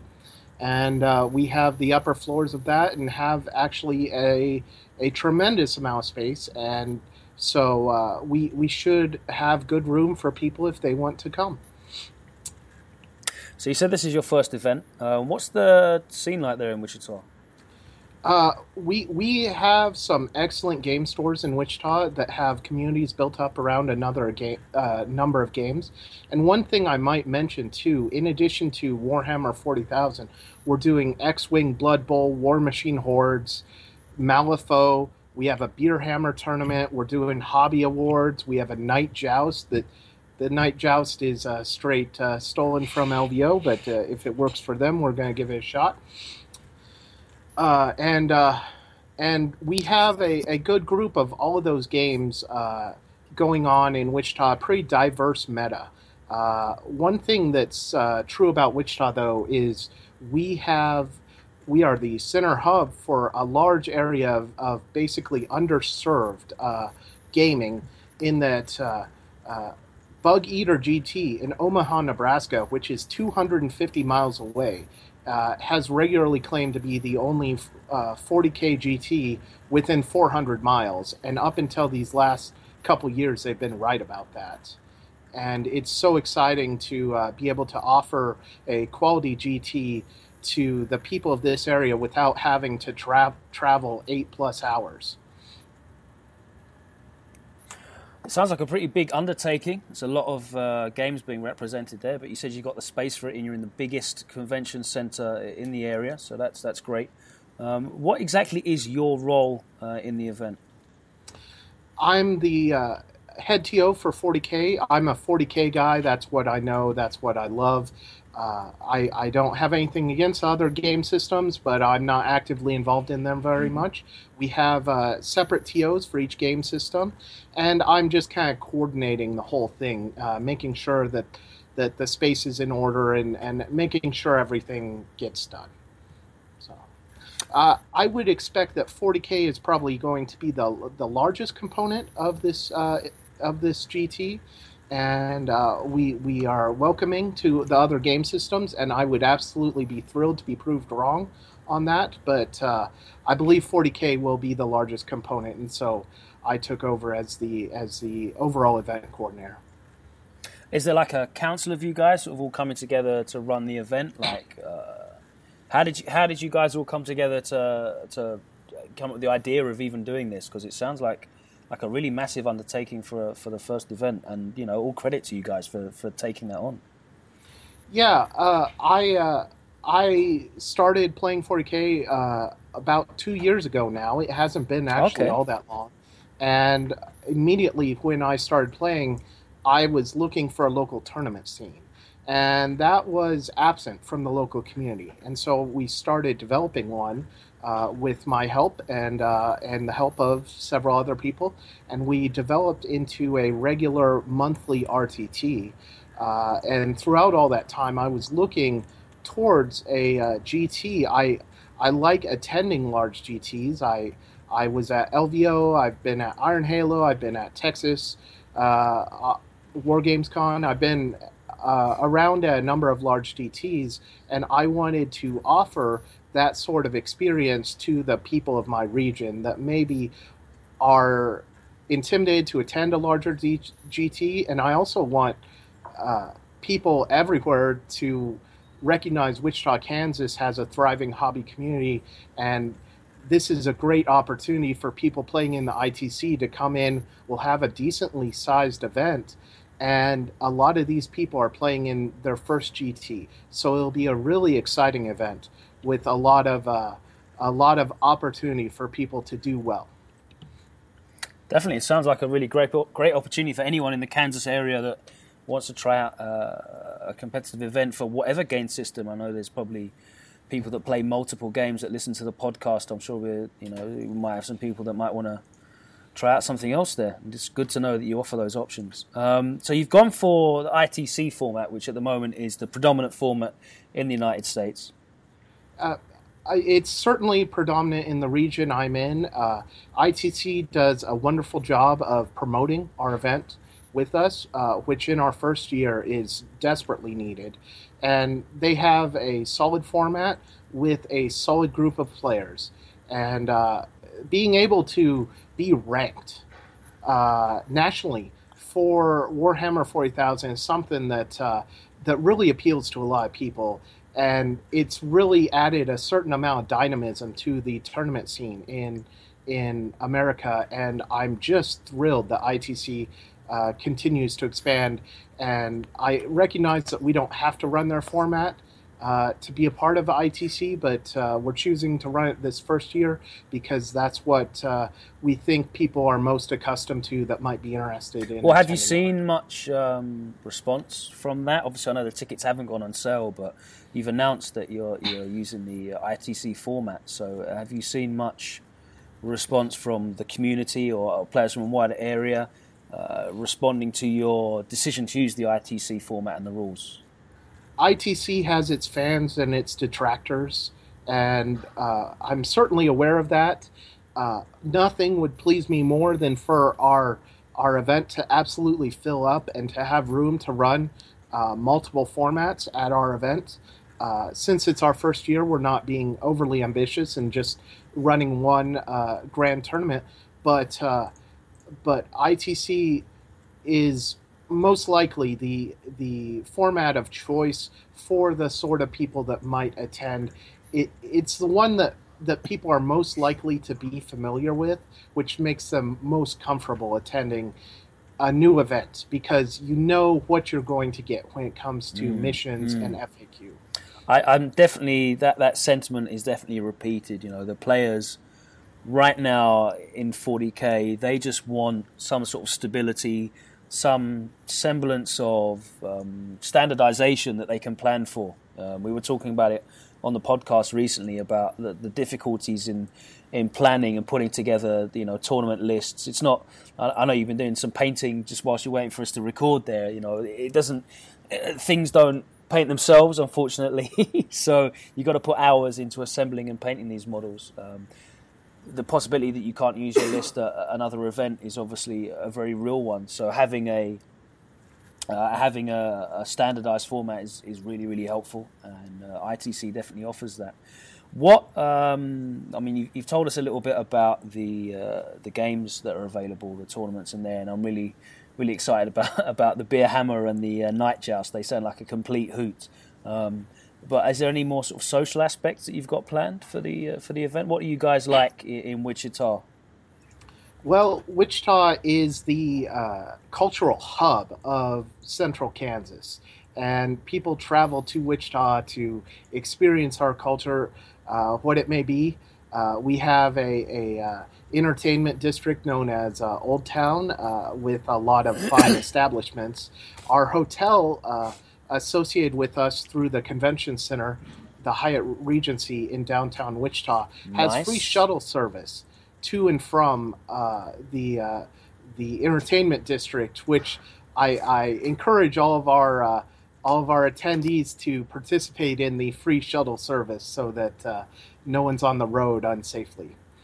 Definitely, that sounds that sounds like a lifesaver for a lot of the guys. You know, dice down and, and beer mugs up. Um, There's a lot of uh, good attractions to the Wichita area for people that maybe haven't uh, ever been through.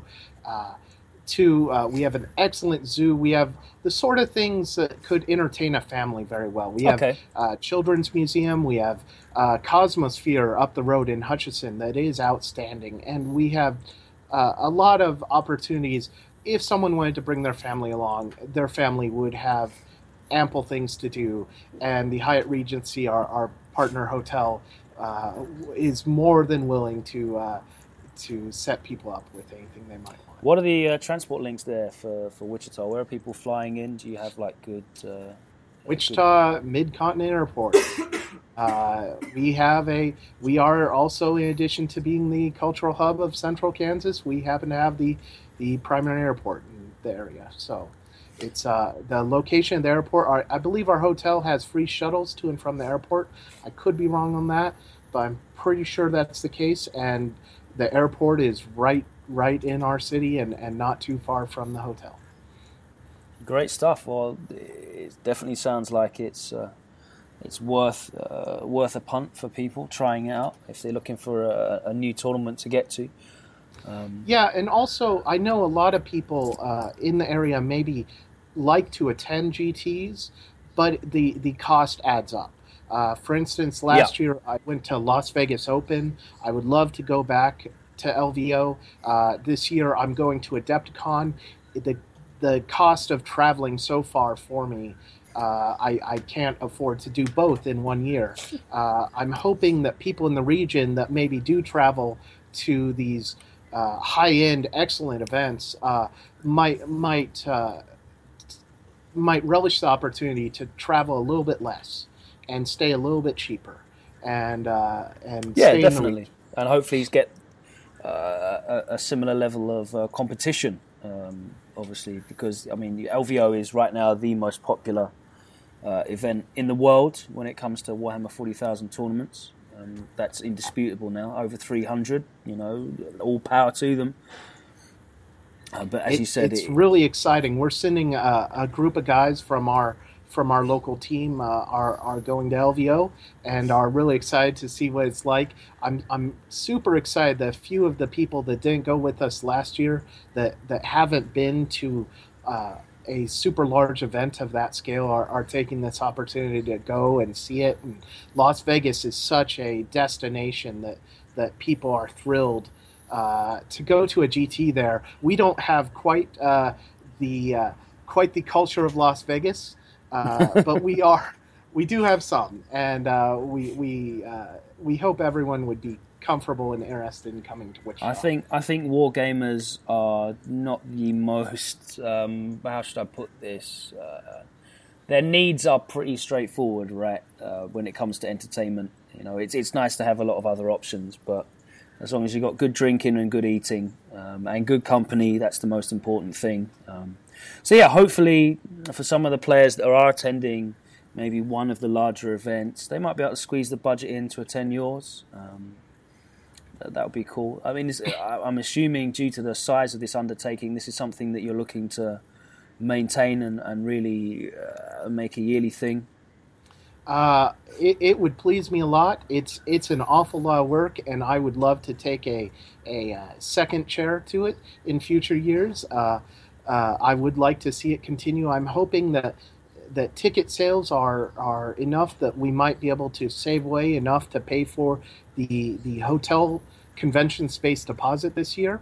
This year, it's come out of my own pocket, uh, and I I hope that our event has enough positive buzz, enough good experiences that people might want to come back. Uh, so, do you have like an allocation with the Hyatt Regency? Do you need like discounts and that sort of stuff? Uh, yeah, uh, if people go through our website, flyingmonkeygt.com, we will link you straight to the Hyatt Regency and they will sell you a hotel room at a reduced price. Brilliant stuff. And they go on sale on the 19th? Uh, I, I, believe it's the 19th is Saturday, so that is that is the 16th. 16th. 16th. Well, you might even miss out if you wait till the 19th. So they go on yeah. sale on the 16th, which should be tomorrow when this comes out. Um, Excellent. So, uh, yeah, when this comes out, it should be coming out Friday the 15th. Fingers crossed. So, Saturday, tickets will be on sale. Uh, hopefully, you guys do really well with it. Uh, tell us a little bit more about um, your experience with 40k at the moment as well, because I always like to get to know uh, the people that, that we're dealing with. Everyone likes to know their TOs and uh, and that sort of stuff. I know you you said you got into competitive 40k two years ago. Um, how did you get into the hobby again? I'm, I'm assuming you're not new to it. New to it. I am new to it. New Brand new. It. Okay, interesting. Uh, I started two years ago. I'm so I used to. I'm so used to people that um, you know rediscovered it after their childhood. So I, am really interested to, to to hear your story. Please go ahead. No, I I was aware of it maybe uh, in college, but and uh, I would watch people play from time to time. But for the most part, this is brand new for me. I had been playing board games at a at a pretty competitive level. I liked very complicated board games, a la Axis and Allies, and I had a solid board gaming group. Uh, and it basically through life and people moving and getting kids and assortment of reasons my, my group fell apart and I was looking for a, a new hobby, a new a new gaming interest, and I found the videos of miniwargaming.com online. Okay. And that uh, that got me convinced that uh, perhaps Warhammer 40,000 or perhaps uh, Blood Bowl were things for uh, were things for me. Also, uh, Malifaux was very interesting at that time. And when I showed up at the local game store, it seemed like Warhammer 40,000 was a was a game that uh, worked very well. So I started playing 40k. Well, hopefully next year you'll be able to uh, add Blood Bowl to the, uh, to the yeah, roster I, with specialist I games. You must be exciting a, about that. Yeah, we we have actually a, a an interestingly uh, an interestingly robust Blood Bowl group locally, and Blood Bowl is is a really really exciting game. I've only played. I will be honest. I've only played two to three games of Blood Bowl in person. I enjoy the video game, but uh, but we do have Blood Bowl events in the area long after, long after GW discontinued it. It's been Blood Bowl's a really amazing. interesting situation because I remember um, I played, I played on FUMBBL, which was the Java client. As you know, uh, Blood Bowl was was probably the first Games Workshop game that I saw the community really put that sort of time into to keeping alive after Games Workshop sort of disregarded it as a specialist game. And there's been so many different versions, like the Living Rule Book, which is updated regularly. Subsequently, you've had the video games, which were you know pretty popular, and now we're looking forward to uh, to hopefully a, a, re-release. We've seen a couple of miniatures uh, uh, put up as well, um, which are floating around on the internet. So hopefully we'll have a, a Blood Bowl release this year. Um, but that's definitely a really great game, and, and hopefully that, that takes off as well. Um, really fun strategic game, Blood Bowl. 40k is in a bit of a flux at the moment for us in general. Um, we're not playing ITC though, of course, uh, over here yeah. in the UK. Uh, what's it like for you guys? You know, yourself personally, then, but also a lot of people in your immediate gaming group and community. So we have a very diverse gaming group here in Wichita. We have uh, very intense gamers like me. Uh, we have competitive gamers. We have fluff bunnies. We have people uh, hobbyists. We we run the spectrum, and we've like all communities, our Warhammer 40k community is in, in flux, and constantly uh, people are. Uh, move away or find different game systems. We lost one of our one of our high end competitive players just recently. He moved, and so we we have a diverse group. We always have campaigns going. We always have tournaments going. Uh, I run the local RTTs. We do every month. We do a different format, and we change up and we do it interesting. Sometimes they're more competitive oriented. Sometimes they're a little bit more fluffy.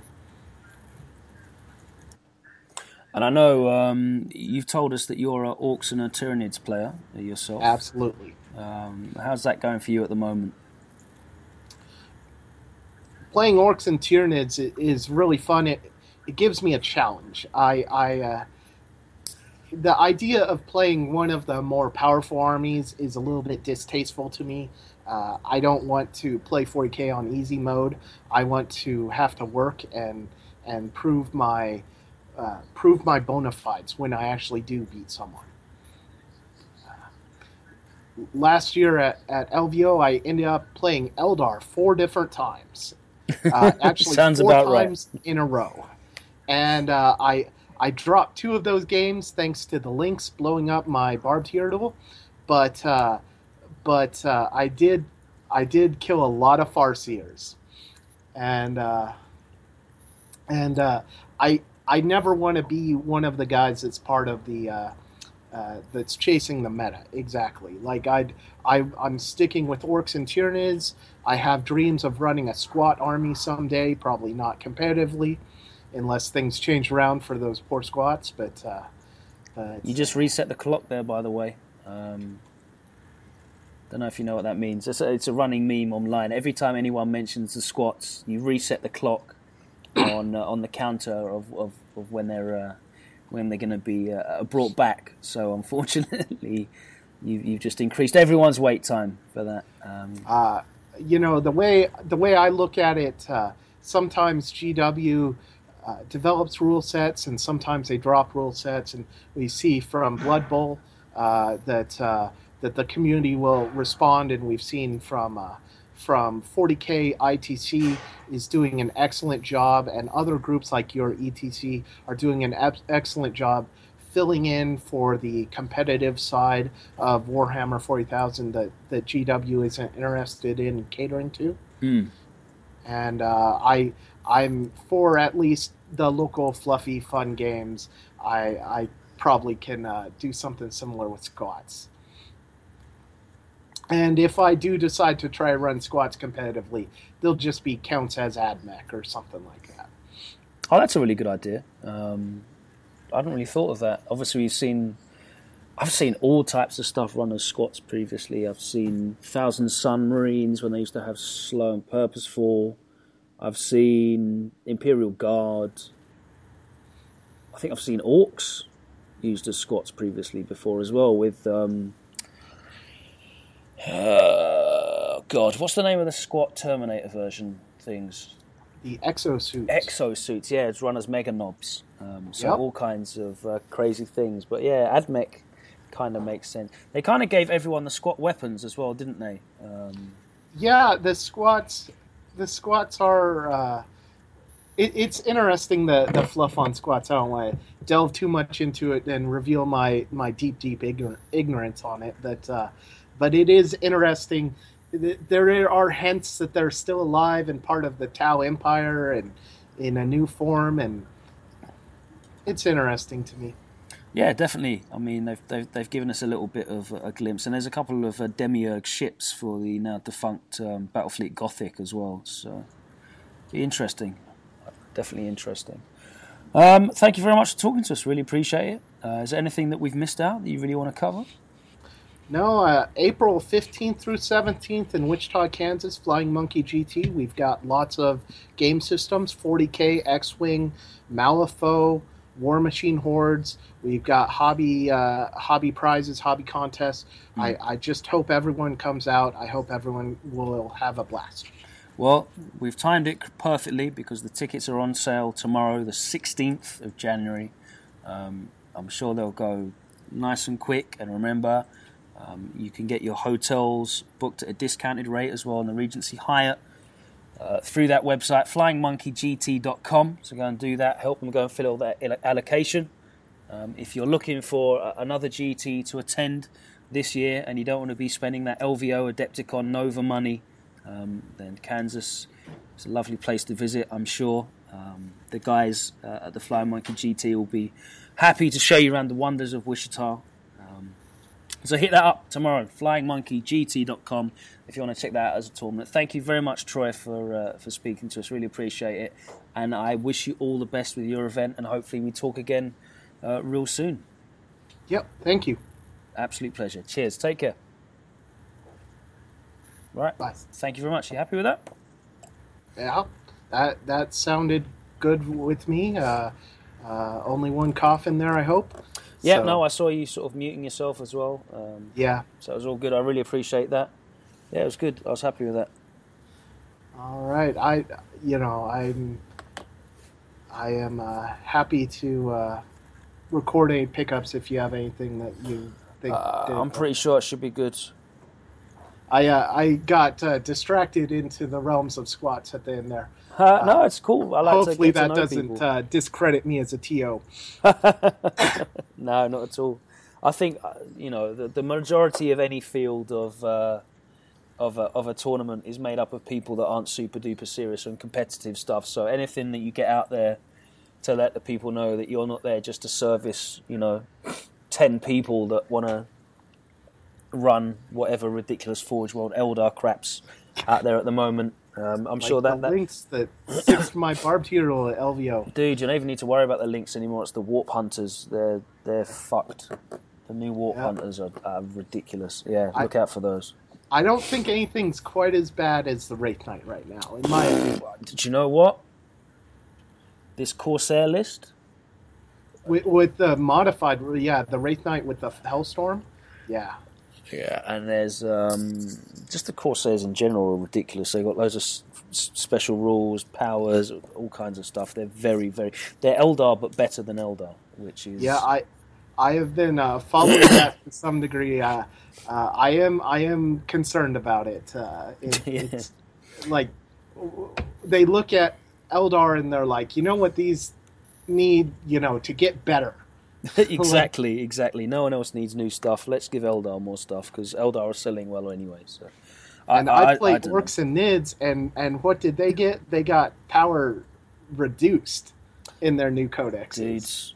I don't. I don't understand. I don't understand. They they they brought out new new new Tyranid models, and none of them were any good. The only thing you guys got was that stupid Leviathan formation, which doesn't make Tyranids any better. It just means you can take Flyrants, basically. Um, Yeah, it it's a well the Mucolid uh, 15 point troop option yeah, that that reduced the tax on running a Flyrant spam army. exactly. Which, That's not my style. I, I hate no, running spammy armies, so so that's part of why I'm running more. I know, I know some people don't like them, but I'm really happy that like Gladius exists. I think Yeah. that style of army is great uh, in terms of how it looks on the tabletop. That's that's at least that's what you think a Space Marine army should look like, right? Loads of Yeah. rhinos on the tabletop, moving across the table. It, it makes sense to like a fluffy player and a competitive player, but It you know, does. It blows my mind that uh, Space Marines are now the best Horde army out there.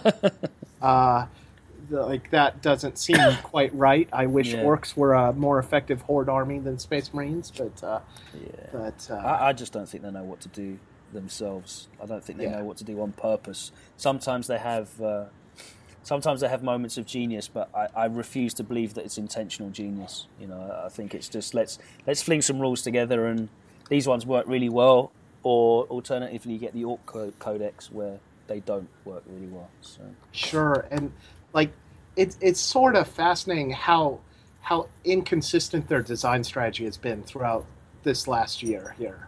Like they are like it, once in a while I'll pick up someone else's codex to look up a special rule, Yeah. and just the formatting in the codexes has changed four times this edition. Like it's so so incredible how different their their design philosophy has been throughout the throughout the time here.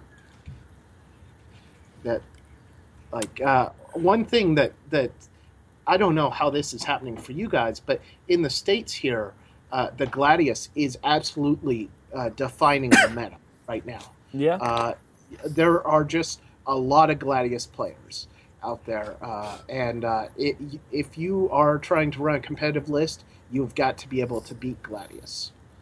Uh, Well, over here, people just take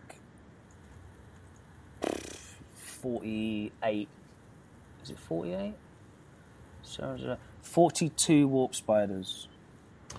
that's that's a that's a very powerful list. Uh, I have played against that a couple times. That is, uh, I managed to get a green tide that did a multi assault onto two large units of warp spiders and ran them down uh, somehow. Uh, but uh, because he did, because somehow I sniped out the Exarch. The Exarch, like yeah, a- so they weren't fearless anymore. yeah. yeah. I challenged out one of them, and the other one I had killed somehow earlier in the battle. Okay. So, but yeah, and one thing that helps a lot is ITC has FAQ'd that they only get one They jump, get one, yeah. and boy, does that make a difference. Uh, I Mm. don't. uh, Does ETC do that too? No, no, we Nope. play we play rules as written. Um, Yep. So they get they get all the jumps they want.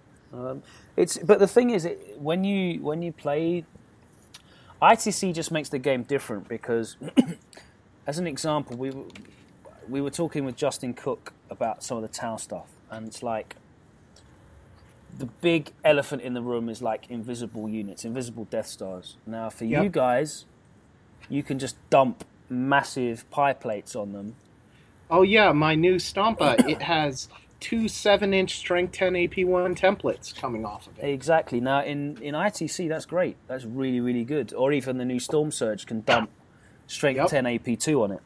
Yep. In our rules, it doesn't work. I, I know, and I've I've played in other. Uh, we we do a different format every single month, and Okay.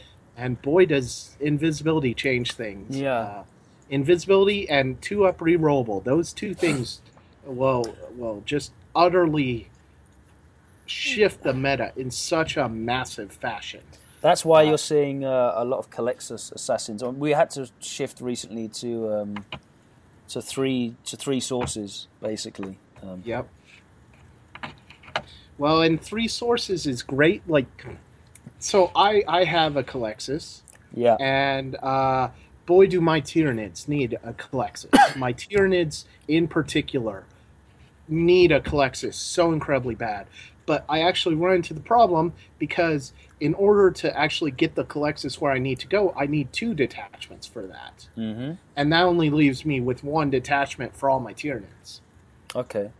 How, what are you doing with him? With the Culexus, Yeah. I'm putting them. Uh, so I haven't. This is Theory Hammer because I haven't run the Culexus with my Nids yet. Uh, I ran them with my Orcs a couple times just in kind of less competitive contexts. Yeah. But I'd probably take a. Uh, I'd probably take a a Space Marine uh, White Scars uh, army with a cheap librarian Mhm. and a cheap tack squad in a drop pod and a fast attack drop pod. Okay. And since it's my Tyranids, I probably add in a Thunderfire cannon there too. That makes sense. So that that's probably so that way the Culexus goes in the empty drop pod, and I get to decide does it come in on turn one or not. Absolutely. Yeah. But like what I'd love them to do is to fix shadows in the warp, because that's what I need the Culexus for, you know. And if they if they made shadows work like the Culexus does, or even like just good, Actually, have any effect at all on like these conclaves and seer stars and stuff? Yeah. Exactly. Uh, that that is what I need. Like, you know, and there's lots of theories on how you could do that. Uh, uh, you know, one just make people only succeed when casting on fives, or succeed on casting on one one worse. You know, for instance, on the whole table, that Yeah. would be a, a neat fix to shadows. That would be, but but Yeah. yeah, my orcs can use a Culexus. Uh, they're not quite as needful of it uh, Not for really. a couple reasons. You know, I mean, you don't really care about shooting invisible shit with I- those anyway. exactly. You're hitting on fives or sixes. Oh well. hitting on fives or sixes. Difference. It's why my orcs are so good at anti-air. Yeah, yeah, yeah, yeah. So Other than that, not a great deal going for them, unfortunately. I've thrown a Vindicare in a couple orc lists uh, for for testing. I'm, I'm not quite sold on the Vindicare. Uh, I don't think he's worth the points for his survivability. He's too easy to pick up. Um, I agree. But yeah, it's cool. All right, it's three o'clock in the morning here. I'm still at work, so I'm gonna go I'm, home. I'm sorry to have kept you up so late. No, I'm, it's I'm- a, it's absolutely fine. It's a pleasure. It's been really nice talking to you, Troy, and I really, really hope the event goes well because you seem like a, a, a good bunch of guys. So thank you very much. Appreciate no it. No worries, sir. Cheers. Take care. Have a good night. Bye. Hi, all, Matt uh, here again. This time I'm joined from over in the States by Julio Rodriguez and, oh, this is going to be tricky, Farzad Mef- Medifor? metaphor. Close. So, hey guys. Hello, morning. So, you two have just Evening. been to the Butchers of Bakersfield event, correct? Correct. And that's at Otto's Video Games and More, right over on the west coast, right? Yeah, California. Yeah, so can you tell everyone a little bit about that event, kind of format it is, that kind of thing? You want to go for first first? Uh, sure. It's a 50% ITC that was hosted at Cal State University of Bakersfield nearby the store. It was Otto's first time uh, running an event of that caliber, so he put some incredible efforts in trying to create all the terrain, get the tables, and just organize for 25 tables and accommodating all of us. And it worked out overall pretty well. And I don't know, I had a blast with Leo. Yeah, definitely. So is that 50 player for a one day event? For one day Yeah. event. So that's a pretty big event then. Pretty big event. Uh, it was a little bit of a different format from the usual. It was three rounds, and if you're in the top eight, you played a fourth round. Ah, okay, and so, there's few, yeah, so it was a very long day. For example, for Julio, who was there for all four rounds, and he left at about 11 p.m. It was pretty crazy. Oh, what time did you start then? Uh, Ten. first game was about supposed to start at 10. It started about 45 minutes late. Ah, so you were there for about 12, 13 hours. Yeah, Yeah. yeah. Yeah, It's not too bad was, it was- it considering was you got, marathon. with four games, that's not too bad time wise. It's just a long day. yeah, so uh, so it was ITC event, you said, basically, yeah. Builds of LVO, is that? Yes, it's a they run it as a warm up or practice for people for LVO. The time ago it was really really good because a lot of new units are out. The Imperial Armor book for Chimera, the Corsair units, the new Eldar units are there. So it was fun trying out units and seeing other people and all their different combinations. There was a lot of Eldar love there. I know you took some of the new Eldar Forge stuff, didn't you? Do you want to go through your list just and why you took all the new stuff? Sure. I was actually Julio and another friend Andrew uh, that had me on Thursday night start swapping new things into my list. So I went, I deviated from my usual like scat bike spam and threw in a couple of warp hunters in a formation, uh, Lynx into a Corsair CAD with two groups of three scat bikes in the Corsair CAD, the Void Dreamer and the Corsair Prince, along with an Eldar CAD of six bikes and three groups of three bikes with the Farseer for 1,849 points. And That's like Rift Knight. and the Wraith Knight, of course, with the the Ghost Glaive and Scatter Shield. Ah, so a Combat Wraith Knight. Yes, definitely the Combat Wraith Knight. I love the Combat Wraith Knight. That's, And yeah, the combinations there, with especially with the new Corsair units, was throwing me off a little bit. Void Dreamer's powers are definitely interesting and take a lot to get used to. yes. And that was pretty much yeah. Go ahead. I've seen some of those new powers with you know, making units go back into reserve or things like that is just uh, complete overpower. Against it's, completely nuts. Yeah, like for example, on a turn five, I was trying to banish this one person's warlord, so the game would end and I get the warlord point. Oh, so you just put a unit in reserve and they're just dead. Yeah. yep, so I was at the bottom of the turn, so I'm like, all right, let's see if I can pull this off. But I, I wound up getting it anyway. He flew it off the board and the game ended. But it was just kind of funny. the the other things that are cute, the one where you can pull units towards you or away from you, you can move other people's units. Oh, so they've got Uh, lash of submission. Yeah, it's it's freaking awesome. You're sitting on an objective and you go, okay, I'm just gonna move you six inches over. And you're not on the objective anymore. It's mine now. And you can't do anything about it. it it's rough. Yeah. Yeah, those, those bars were, were really crazy. Like we were seeing, like you know, people on turn one, uh, using that that whole I don't know what it's called, but the whole unit goes So- through it, and then it comes in another So another place on the table, It's and then you can Webway still tunnel. charge after it. Yeah, the deep Yeah. strike and charge. It's And you can still charge afterwards. So the the guy was doing it that, that way and like getting first blood on people from charging them. It's pretty Yeah, crazy. go first, tunnel, pop up on the other side of the board, still shoot and charge. which when And you you can got even cast. And you can still cast your finish casting your psychic powers on the other side of the tunnel too. So with a massive say council, there's a lot of room for abuse there.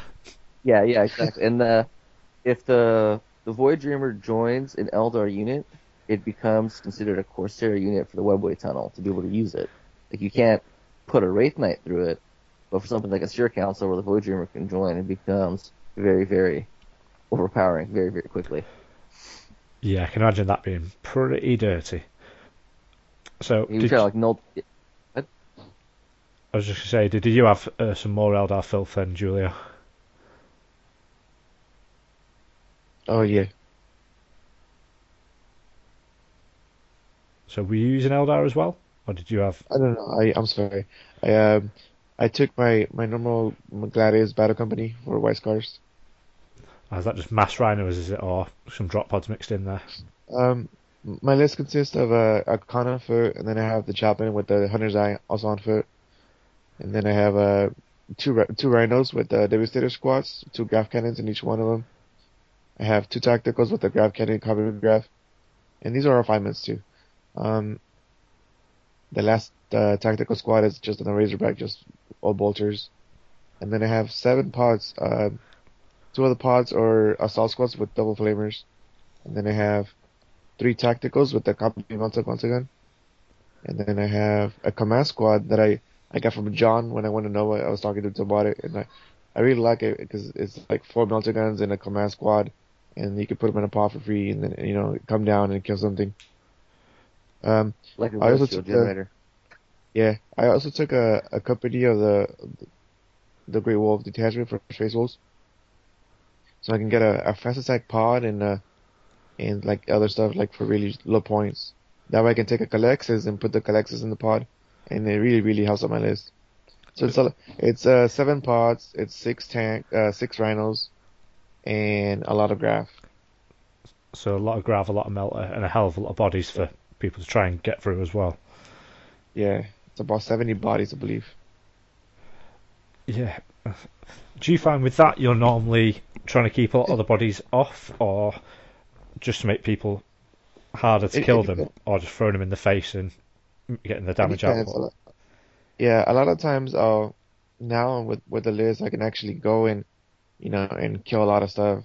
So I've been I've been noticing that if I play more aggressively in, in certain games, it's just too much for my opponent to, to handle, and, and I, I will kill a lot of of his units where, um, I'm killing faster than he is. And then there's some games where like I have to just play really defensively, and and go for the mission and just uh, you know outflank and and wait on objectives and and just wait for the game to be over.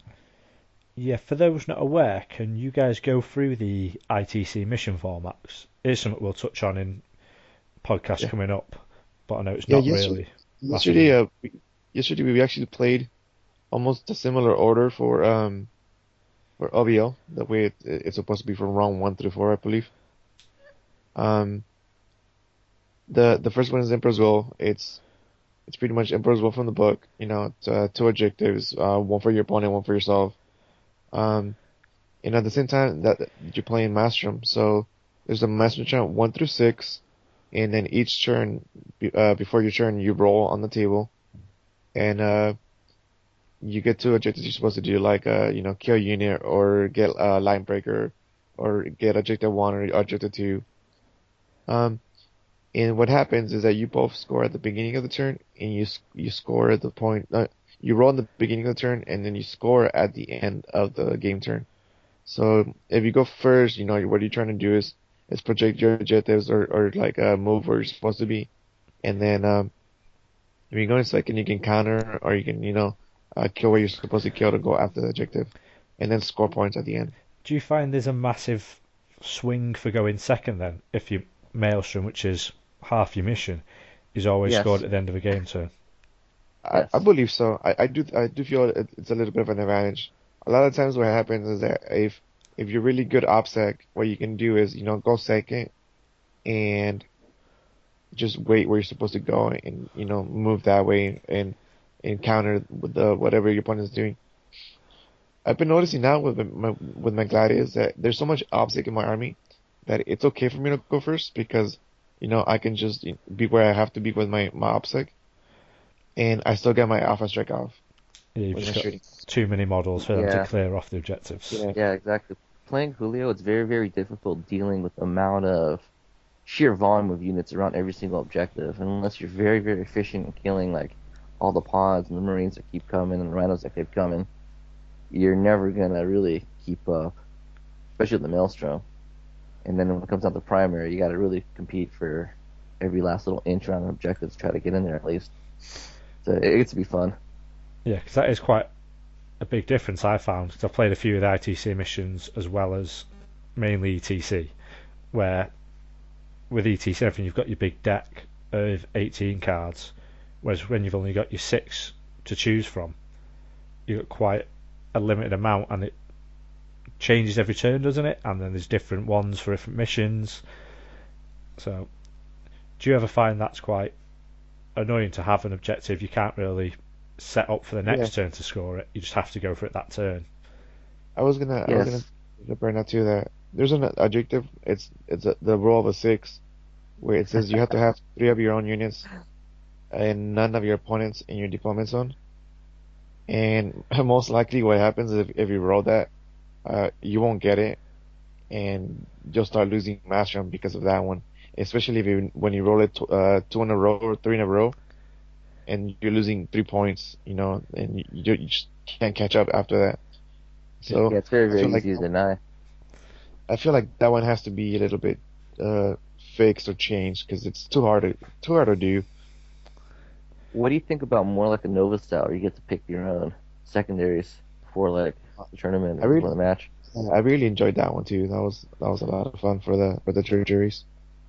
Yeah, I, I like that better. 'cause It it creates more variability. I think a lot of these games have become a little too formulaic, where you got to do the exact same thing every time. At least with the Nova missions, you can tweak things and make it more interesting, have more like variables to consider. Yeah, 'cause I It think opens up the game a lot more. I found that with the ETC ones because you've got 18 different cards and each mission you draw in different amounts. You can always get them in different orders and things like that. So you're never playing the same because you might have to do different things turn by turn. Yeah.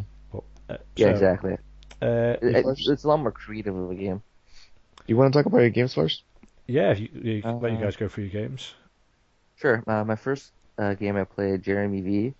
I believe he's Team Zero Comp. Is that right, Julio? I think so. I think so.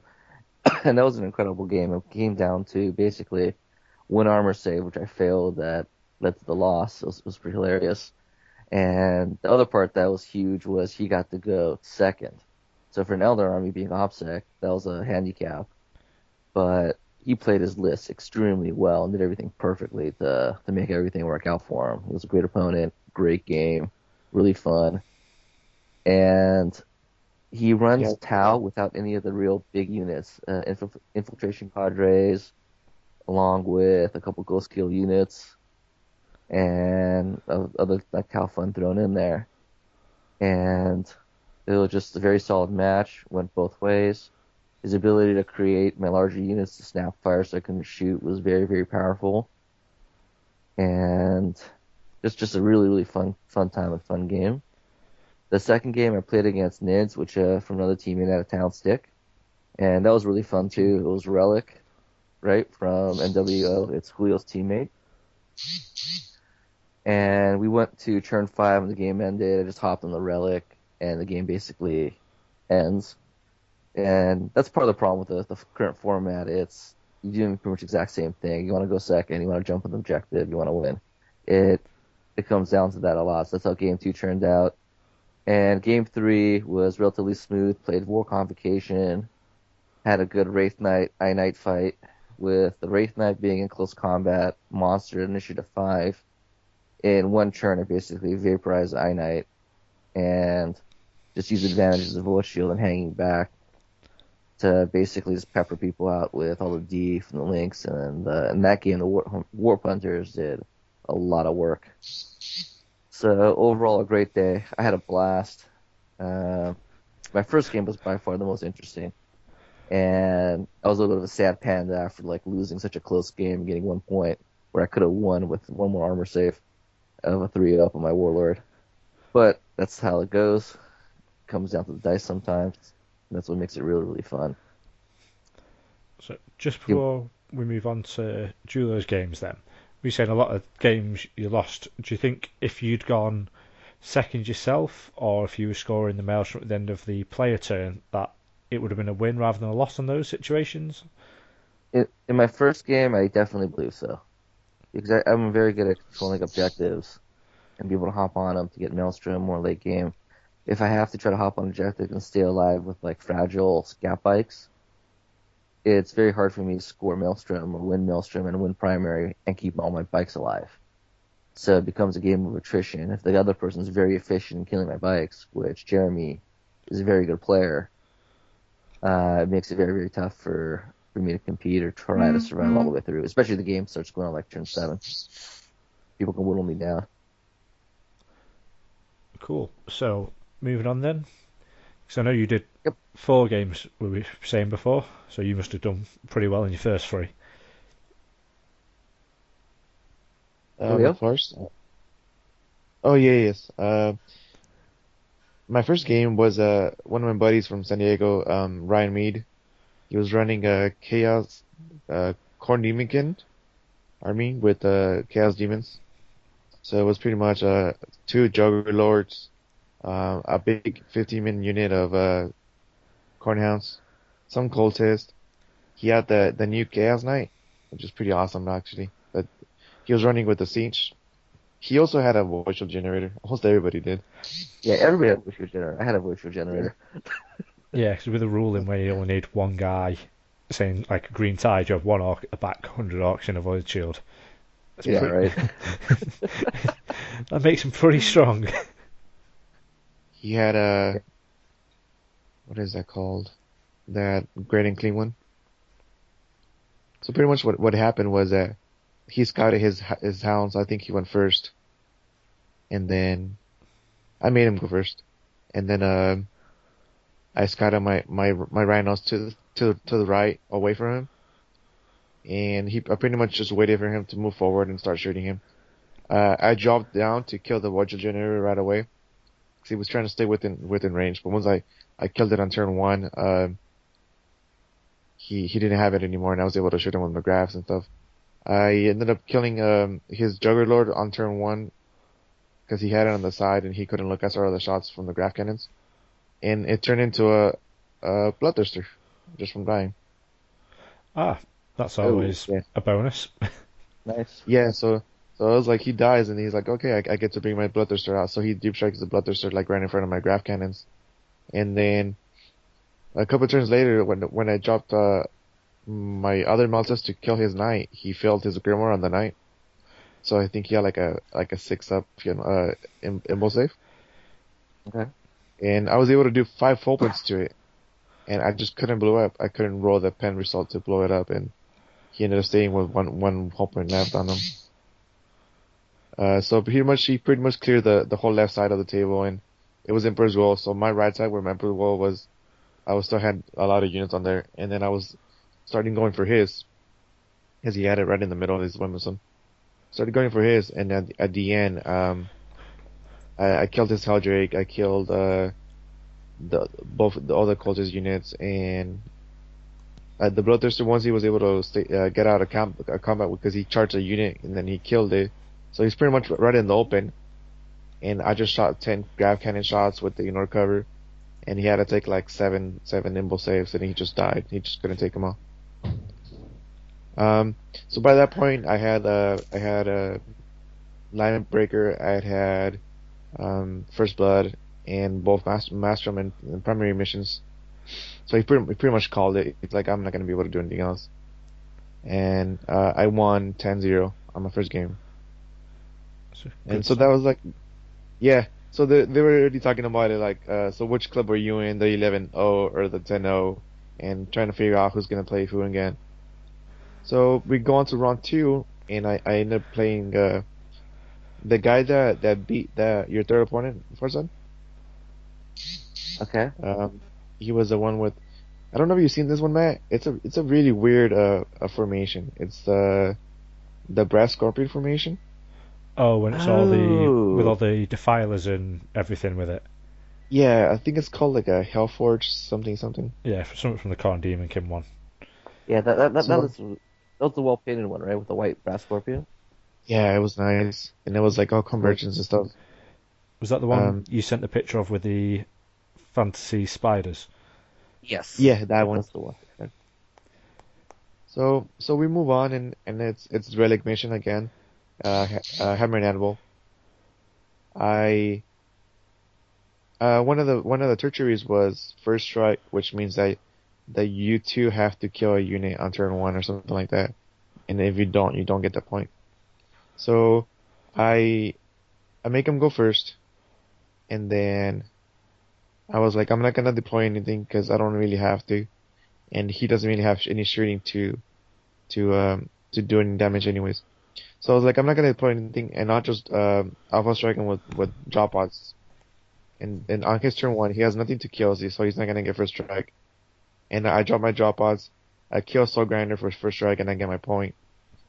And then I um I do some whole the whole points on the rest of the stuff. So he moves forward, and then he starts. Uh, I think uh, the, those spiders um, that Forger Unit I think, um, has to charge whatever's closest to him. So they were like like following my pods. you know, that, that- that's like the only way. So once I noticed that that he had to go that way, I started putting like more pods around him. So he pretty much just had like, like it was like killing pods here and there. I put um three pods in in front of the the relic, so that I could block away his uh scorpion. Oh yeah. His, I'm guessing that he couldn't clear units fast enough. Um, well, what happened is that he was, you know, he was killing stuff, but it wasn't important stuff. It was pods and like marines that were like getting out of him. Uh, so you're just feeding him the chaff and keeping the grav guns and the Yeah. melters at the back. Yeah, and then uh, and then once once my uh, my grav cannons came from outflank, I was able to just shoot his um guys to either kill him or immobilize them. I killed uh both both the soul grinders and then I killed two spiders, and then everything else was immobilized except the brass scorpion. Right, so he had a Helldrake and he had a brass scorpion at the end of the game. What ended up happening is that his, his scorpion was a warlord, and he put it right on top of the relic, and it's like a huge model. So I was like, I'm I'm not gonna be able to go over there and contest you because I don't fit. And I was like, I'm already winning the game though, so I was like, I'll just take the win. And I left it like that. I ended up winning six to four, and I was like, oh, I guess okay, I'm okay with that one. But what I didn't notice that it was pretty much like a battle point tournament because like whoever has the most battle points is gonna win it all. Uh, So the, yeah, so that one- that one pretty much brought me down to like the the lower points of the the winners into the third round. Into the third round, ended up facing a uh, Richard, also from San Diego, um, with the uh, Tau and Eldar, and it was a pretty pretty cool combination. He had a the Dawnblade formation. Uh, Eldar was like a Farseer, six jet bikes, a Wraith Knight, and then he also had four units of broadsides, but it was just one man's, and a lot of uh, Pathfinders. He had like four or five units of Pathfinders, also with the Void Shield generator. uh, so yeah. I was I was I was freaking out because it, it was a kill points mission, and I was like, uh, Tau can intercept and easily get first blood, so I, I didn't really know how it was gonna go for me because I was like, it's kill points. I'm I'm pretty sure I'm not gonna I'm not gonna win kill points. So, uh, I, from playing Farzad, I, I I told him to play me kill points over and over again, so I can get an idea, and I would I would try things out and it wouldn't work, and Farzad would beat me, and so Yeah, we I was pretty sure. I was pretty so, sure Leo, yeah. Uh, going back to that, we played kill points probably like what ten or fifteen times in a month. By the end of that, I'm like Julio, dude, we're not playing anymore. I'm not playing kill points. Go away. So you've mastered no more battle company. you've mastered losing the kill points but winning the mission then. Yeah. yeah. So, uh, so when when I stood up to the table and I saw what he had and everything, I was like, I have a game plan to do, and if I if it goes my way, I think I can win this game. And when did I happen? He was like, um, I won the roll, and I was like, I'm gonna go first. Like in this in this game, you do want to go first. And um, I I dropped my Meltas. I'm gonna take out your your shields, and he intercepted me, but I think he made a mistake where he split his shots here and there and, and didn't wipe one of my units off, so he didn't get first blood on me. Um, so uh, once his uh, was over, he didn't get first blood. I I dropped down the shields, and then with my scouting rhinos, I was within range of his uh, Wraith Knight with my grav cannons. So so I shot ten ignore cover uh, grav cannons into it and just killed the, the Wraith Knight for first blood. Um, after that, the next turn, I, I killed his Riptide and uh, I was killing uh, his his broadsides here and there. But by the end of the game, he was charging me.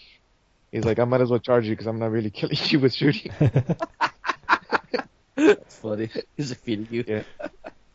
So you were winning the attrition war against Tau. yeah, yeah. I was like, I was like, if if I bring those shields down and I'm able to shoot you, I'm gonna be able to kill a lot of your units, and you're just not gonna have enough left. I think I actually beat him in kill points in the end. So um, I end up scoring 11 points to zero. So um, that was a big boost. And I was like, I, I'm 3 and 0 now. And I think that we were talking about it how six people were to go uh, 3 and 0 and make the top eight. And then you had a chance for going 2 and 1 and making the, you know, the bottom of the, the top eight. Yeah, the the bottom So- of the top eight, Julio, ha- wound up having Yeah. like 24, 25 points. I missed out on it by like three or four points because of that first round. I was like, no. yeah. Yeah, that was close. So uh, with the with the three no's, I was gonna get guaranteed spot in the top eight, and uh, we started, you know, waiting a bit to see who we were gonna play. Um, the other top eight was uh, was Jeff and Control Robinson with his uh, AdMech uh, War Convocation against uh, Adam Gotti and his Eldar. So his, uh, his his Eldar is pretty like simple. It's just you know uh, Seer Council, uh, Wraith Knight, some, some Wraith Guard, and that Deep Strike and all that stuff. Jet bikes. Um, ended up facing uh, Grant, Grant Devato from uh, Team Zero Comp, and he had a, he had the new Corsair with Seer Council, uh, Eldar Army, or just like all new tricks. It was pretty pretty awesome. And Uh, then the other Julio, two, in that ar- in that army, Julio, what did he use for fearless? uh, really? Fearless. Did he have like a the shard or something like that in there? Oh no, I don't know. He probably had a shard. I I, I didn't notice because he had Okay. he had the Seer console where he had to take the two Farseers. So I'm pretty sure one of them had a shard. Or maybe That ma- that makes Irrelief gives him fearless too. Not sure. Yeah, I realized with the Void Dreamer unit and all that, you need to have fearless or else it gets ugly fast. Yeah, is that Irrelift with the the other Phoenix Law one with hit and run? I think sh- I think Uh, far off. The, Oh. there's a Forge Or- one as well with hit and run. I think the Uh, the jetpack one. I can't remember what the name is. yeah, there's a new one, the Corsair one. Yeah, Yeah, I, I can look it up in a sec. Go ahead and keep talking, guys. I'll find it. Uh, the other the other opponents uh, in the top eight was uh, uh, Paul McKelvey was running Tau and he was running the top piranhas. Uh, you know, they move to the edge and then they go off the board and then come back on you. yeah, the infinite piranhas. What what he was doing was uh, he would shoot off his seeker missiles and then go off the table and then come back and get all new seeker missiles. Which is Oh wow, cool. he, he was Yeah. reloading. Yeah, that one also reloading. heals you, doesn't it? When you go off the board and come back. Yeah, you get all your hull points back, all your drones, everything. So you, you Yeah, dump all your drones into a unit, get fire all your missiles, go off, Uh-huh. come back on, do the same again. He also had the the Fultral, the Riptide, the Urbana or whatever it's Oh called. yeah. Yeah, with the one with the double flamer, strength six, AP3, and he was doing really good with it because he was flying around and then being able to kill marines, kill jet bikes, and all that stuff.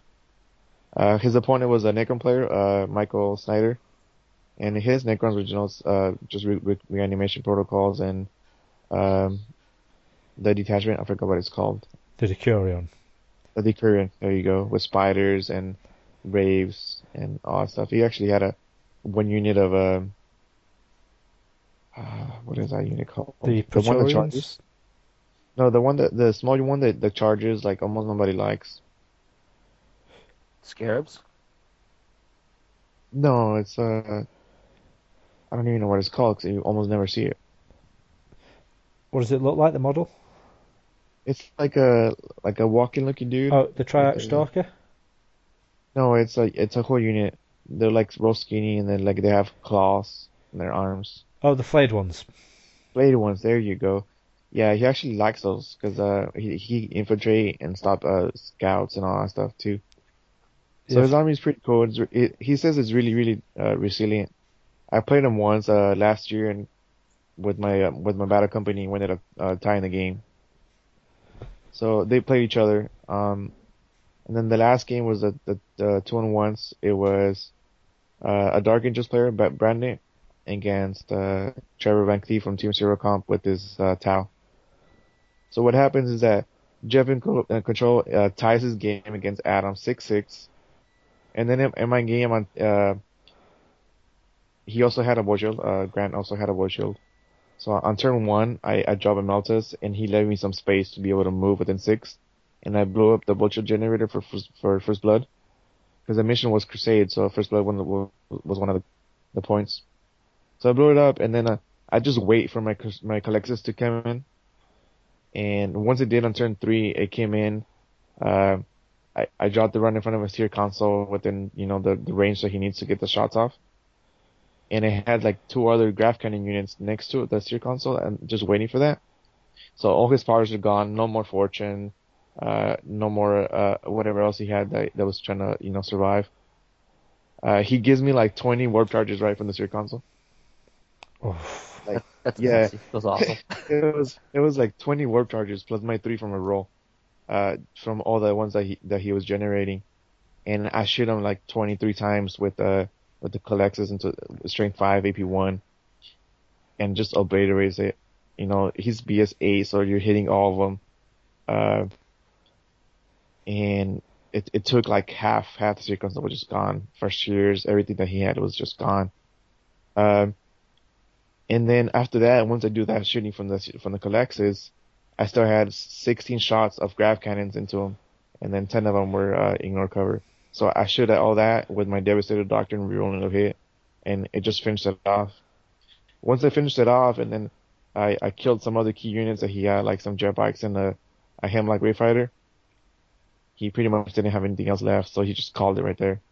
Um, it was Crusade, and it was four objectives. I, I was already on turn three. I was already on on, on all four of them with ObSec. So um, I pretty much would have you know uh, finished the game with the full score anyways. So I win 11 and 0, and that just jumps me to to first place after that. Um, know how many points? Actually, we talked about this. You got first place, but still by like three or four points to go, right? Uh, Yeah, what Was- ended up happening was that since uh since Jeff and, and Adam tied six six, um they were the, the highest points from the from the top eight. Um, it gave me a chance to catch them up, and then the third table, even if the guy that like even one of the guys would have maxed out with eleven points, they were still like would be like one point behind me and couldn't catch me anyway, so they knew they were not gonna win it all. Um, so they played their game and uh Paul beat um uh Michael by like a point six seven six I think. So uh, at the end, I ended up taking first uh, with my with my battle company. Uh, Paul took second with uh, with his Tau, and then um, and then Adam Gotti uh, came in in third with the three wins and one draw with the Zelda. so you were saying you saw a lot of Eldar around then. What was the Yes. build So- normally? Was it a lot of scatter No, bikes? Not a lot, but all of them did pretty well. I think was it was the thing. Everybody was in the top half basically. and We so we bumped into them a good bit. Yeah, we saw four armies. I think it was with with Eldar. Uh, so, yeah, about four armies of them. I know in the pictures you sent across as well, there's a lot of Khorne Daemonkin. Do you reckon that'll be the same at LVO, or do you reckon it'll be a different meta there? Well, the Rage think Quit so. table flip guys run a lot of Khorne Daemonkin and Chaos and whatnot, right? Yeah. Yeah, I think so it's really just- good though. It, it is Yeah. it is really good. I one thing I, I am seeing more and more with Kornimikan is those renegade units, like with thud guns and the the rapiers and the last cannons and all that stuff, because they get a big Yeah, boost. You know, they get a big boost Yeah. where they they're able to kill stuff and still get those those hit points uh, to summon units, and so I think that's a really good combination that's working right now. That'd be cool to see. Yeah. So with you guys moving on to Vegas, would you change your list? Because I know like when you've got your assassin in your pod, I've been debating myself: do I want an assassin? Do I not want an assassin? Is it going to be worth it? What's your take on that? You I feel like, uh, yeah, I feel like uh, if you're gonna take a, a, a battle company, the assassin helps so much because um, it gives you that boost where you're gonna find a, a Death Star, like a, a Wolf Star or like a Seer Council, where you just kill all his powers and you have a chance to actually hurt it when you shoot it. And if you can't hurt it when you're shooting it, then it's it's gonna be a, a lot harder of a game. And for 140 points, I think it's a it's a really good investment. Like ever since I added Yeah. added him, added him to my list after after Nova, I think I'm at like uh I'm 12 and 2 in tournaments with with my list. You think playing assassin? Julio, from like a the Eldar perspective regarding the assassin, it's able to shut down things like invisible wraith knights running around. Uh, it gives him power to deep strike an assassin early if he gets my void shield down. There's there's so much that can happen that just that you have to deal with. That in his case, yeah, that that 140 is worth like 300 points. It works out really really well. Do you reckon you'd keep all your new Eldar stuff you've been testing, or are you going to go back to was it scatterbites you said you're using quite often? Yeah, I might go back to more of my long range scout bike list if I want to keep it simple. If I want to go a little bit off the deeper end, I really, really love playing Super Seer Councils. So I might tweak a list with five Farseers, the Void Dreamer, eight to ten Warlocks, and all that thrown in, and maybe somehow I'll squeeze in a Wraith Knight and just a few groups of like small scout bikes for ObSec. Because I love having a buffed up, buffed out Wraith Knight running around the board. On top of that, having a buffed out Super Seer Council that can basically now travel across the board on turn one. There's there's a lot of potential for some really really fun shenanigans there, and I'll either blow myself up doing it or have a lot of fun. So it's not really to pl- play to win; it's more like to play to See do something new. yeah, exactly. but the new So- units are definitely fun. Who are you who are you going to be traveling with, Matt, to LVO? Uh, there's five of us coming across. So there's me, Alex Harrison, who you've probably spoke to in endless chat, and there's a couple of guys who you probably won't know, but uh, I'll make sure we introduce everyone while we're there. But, cool. Right. Thanks very much for coming on.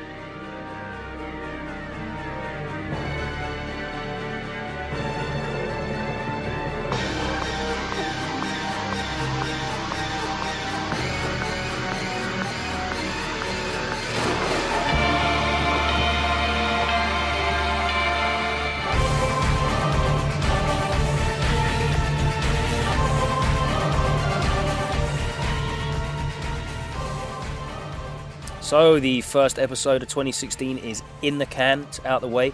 Uh, as I said, a little bit longer this uh, this time round. I hope you appreciate that. We're going to be going back to the shorter formats for most of the content this year, but when needs warrant, we're going to be coming with some some epic ones as well. And I'm sure that's going to be the case with Caledonian Uprising coverage, which we should have for you hopefully next week. Uh, that's happening, as I said, this weekend in Stockport. A lot of you guys hopefully will be listening to this on your journeys back and we will be doing more content on the road to the Las Vegas Open, which is coming up very, very soon. Some of our own uh, cast members, uh, namely Matt Robertson, Going to be travelling out to that internationally. I think there's five players going from the UK, uh, so nice strong contingent. Uh, obviously, the biggest solo 40k event in the world right now, so it definitely warrants uh, a lot of courage, and we'll be looking at that a great deal in the weeks leading up towards that.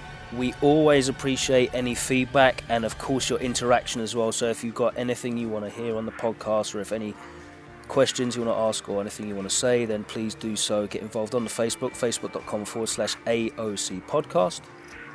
And if you're subscribed on iTunes, we'd love it if you could drop a positive review. It really helps us get out there uh, to more listeners when they search for 40k on the uh, iTunes uh, podcast app. So if you can do that, we'd really appreciate it. Thank you very much, and we'll see you real soon for some more content.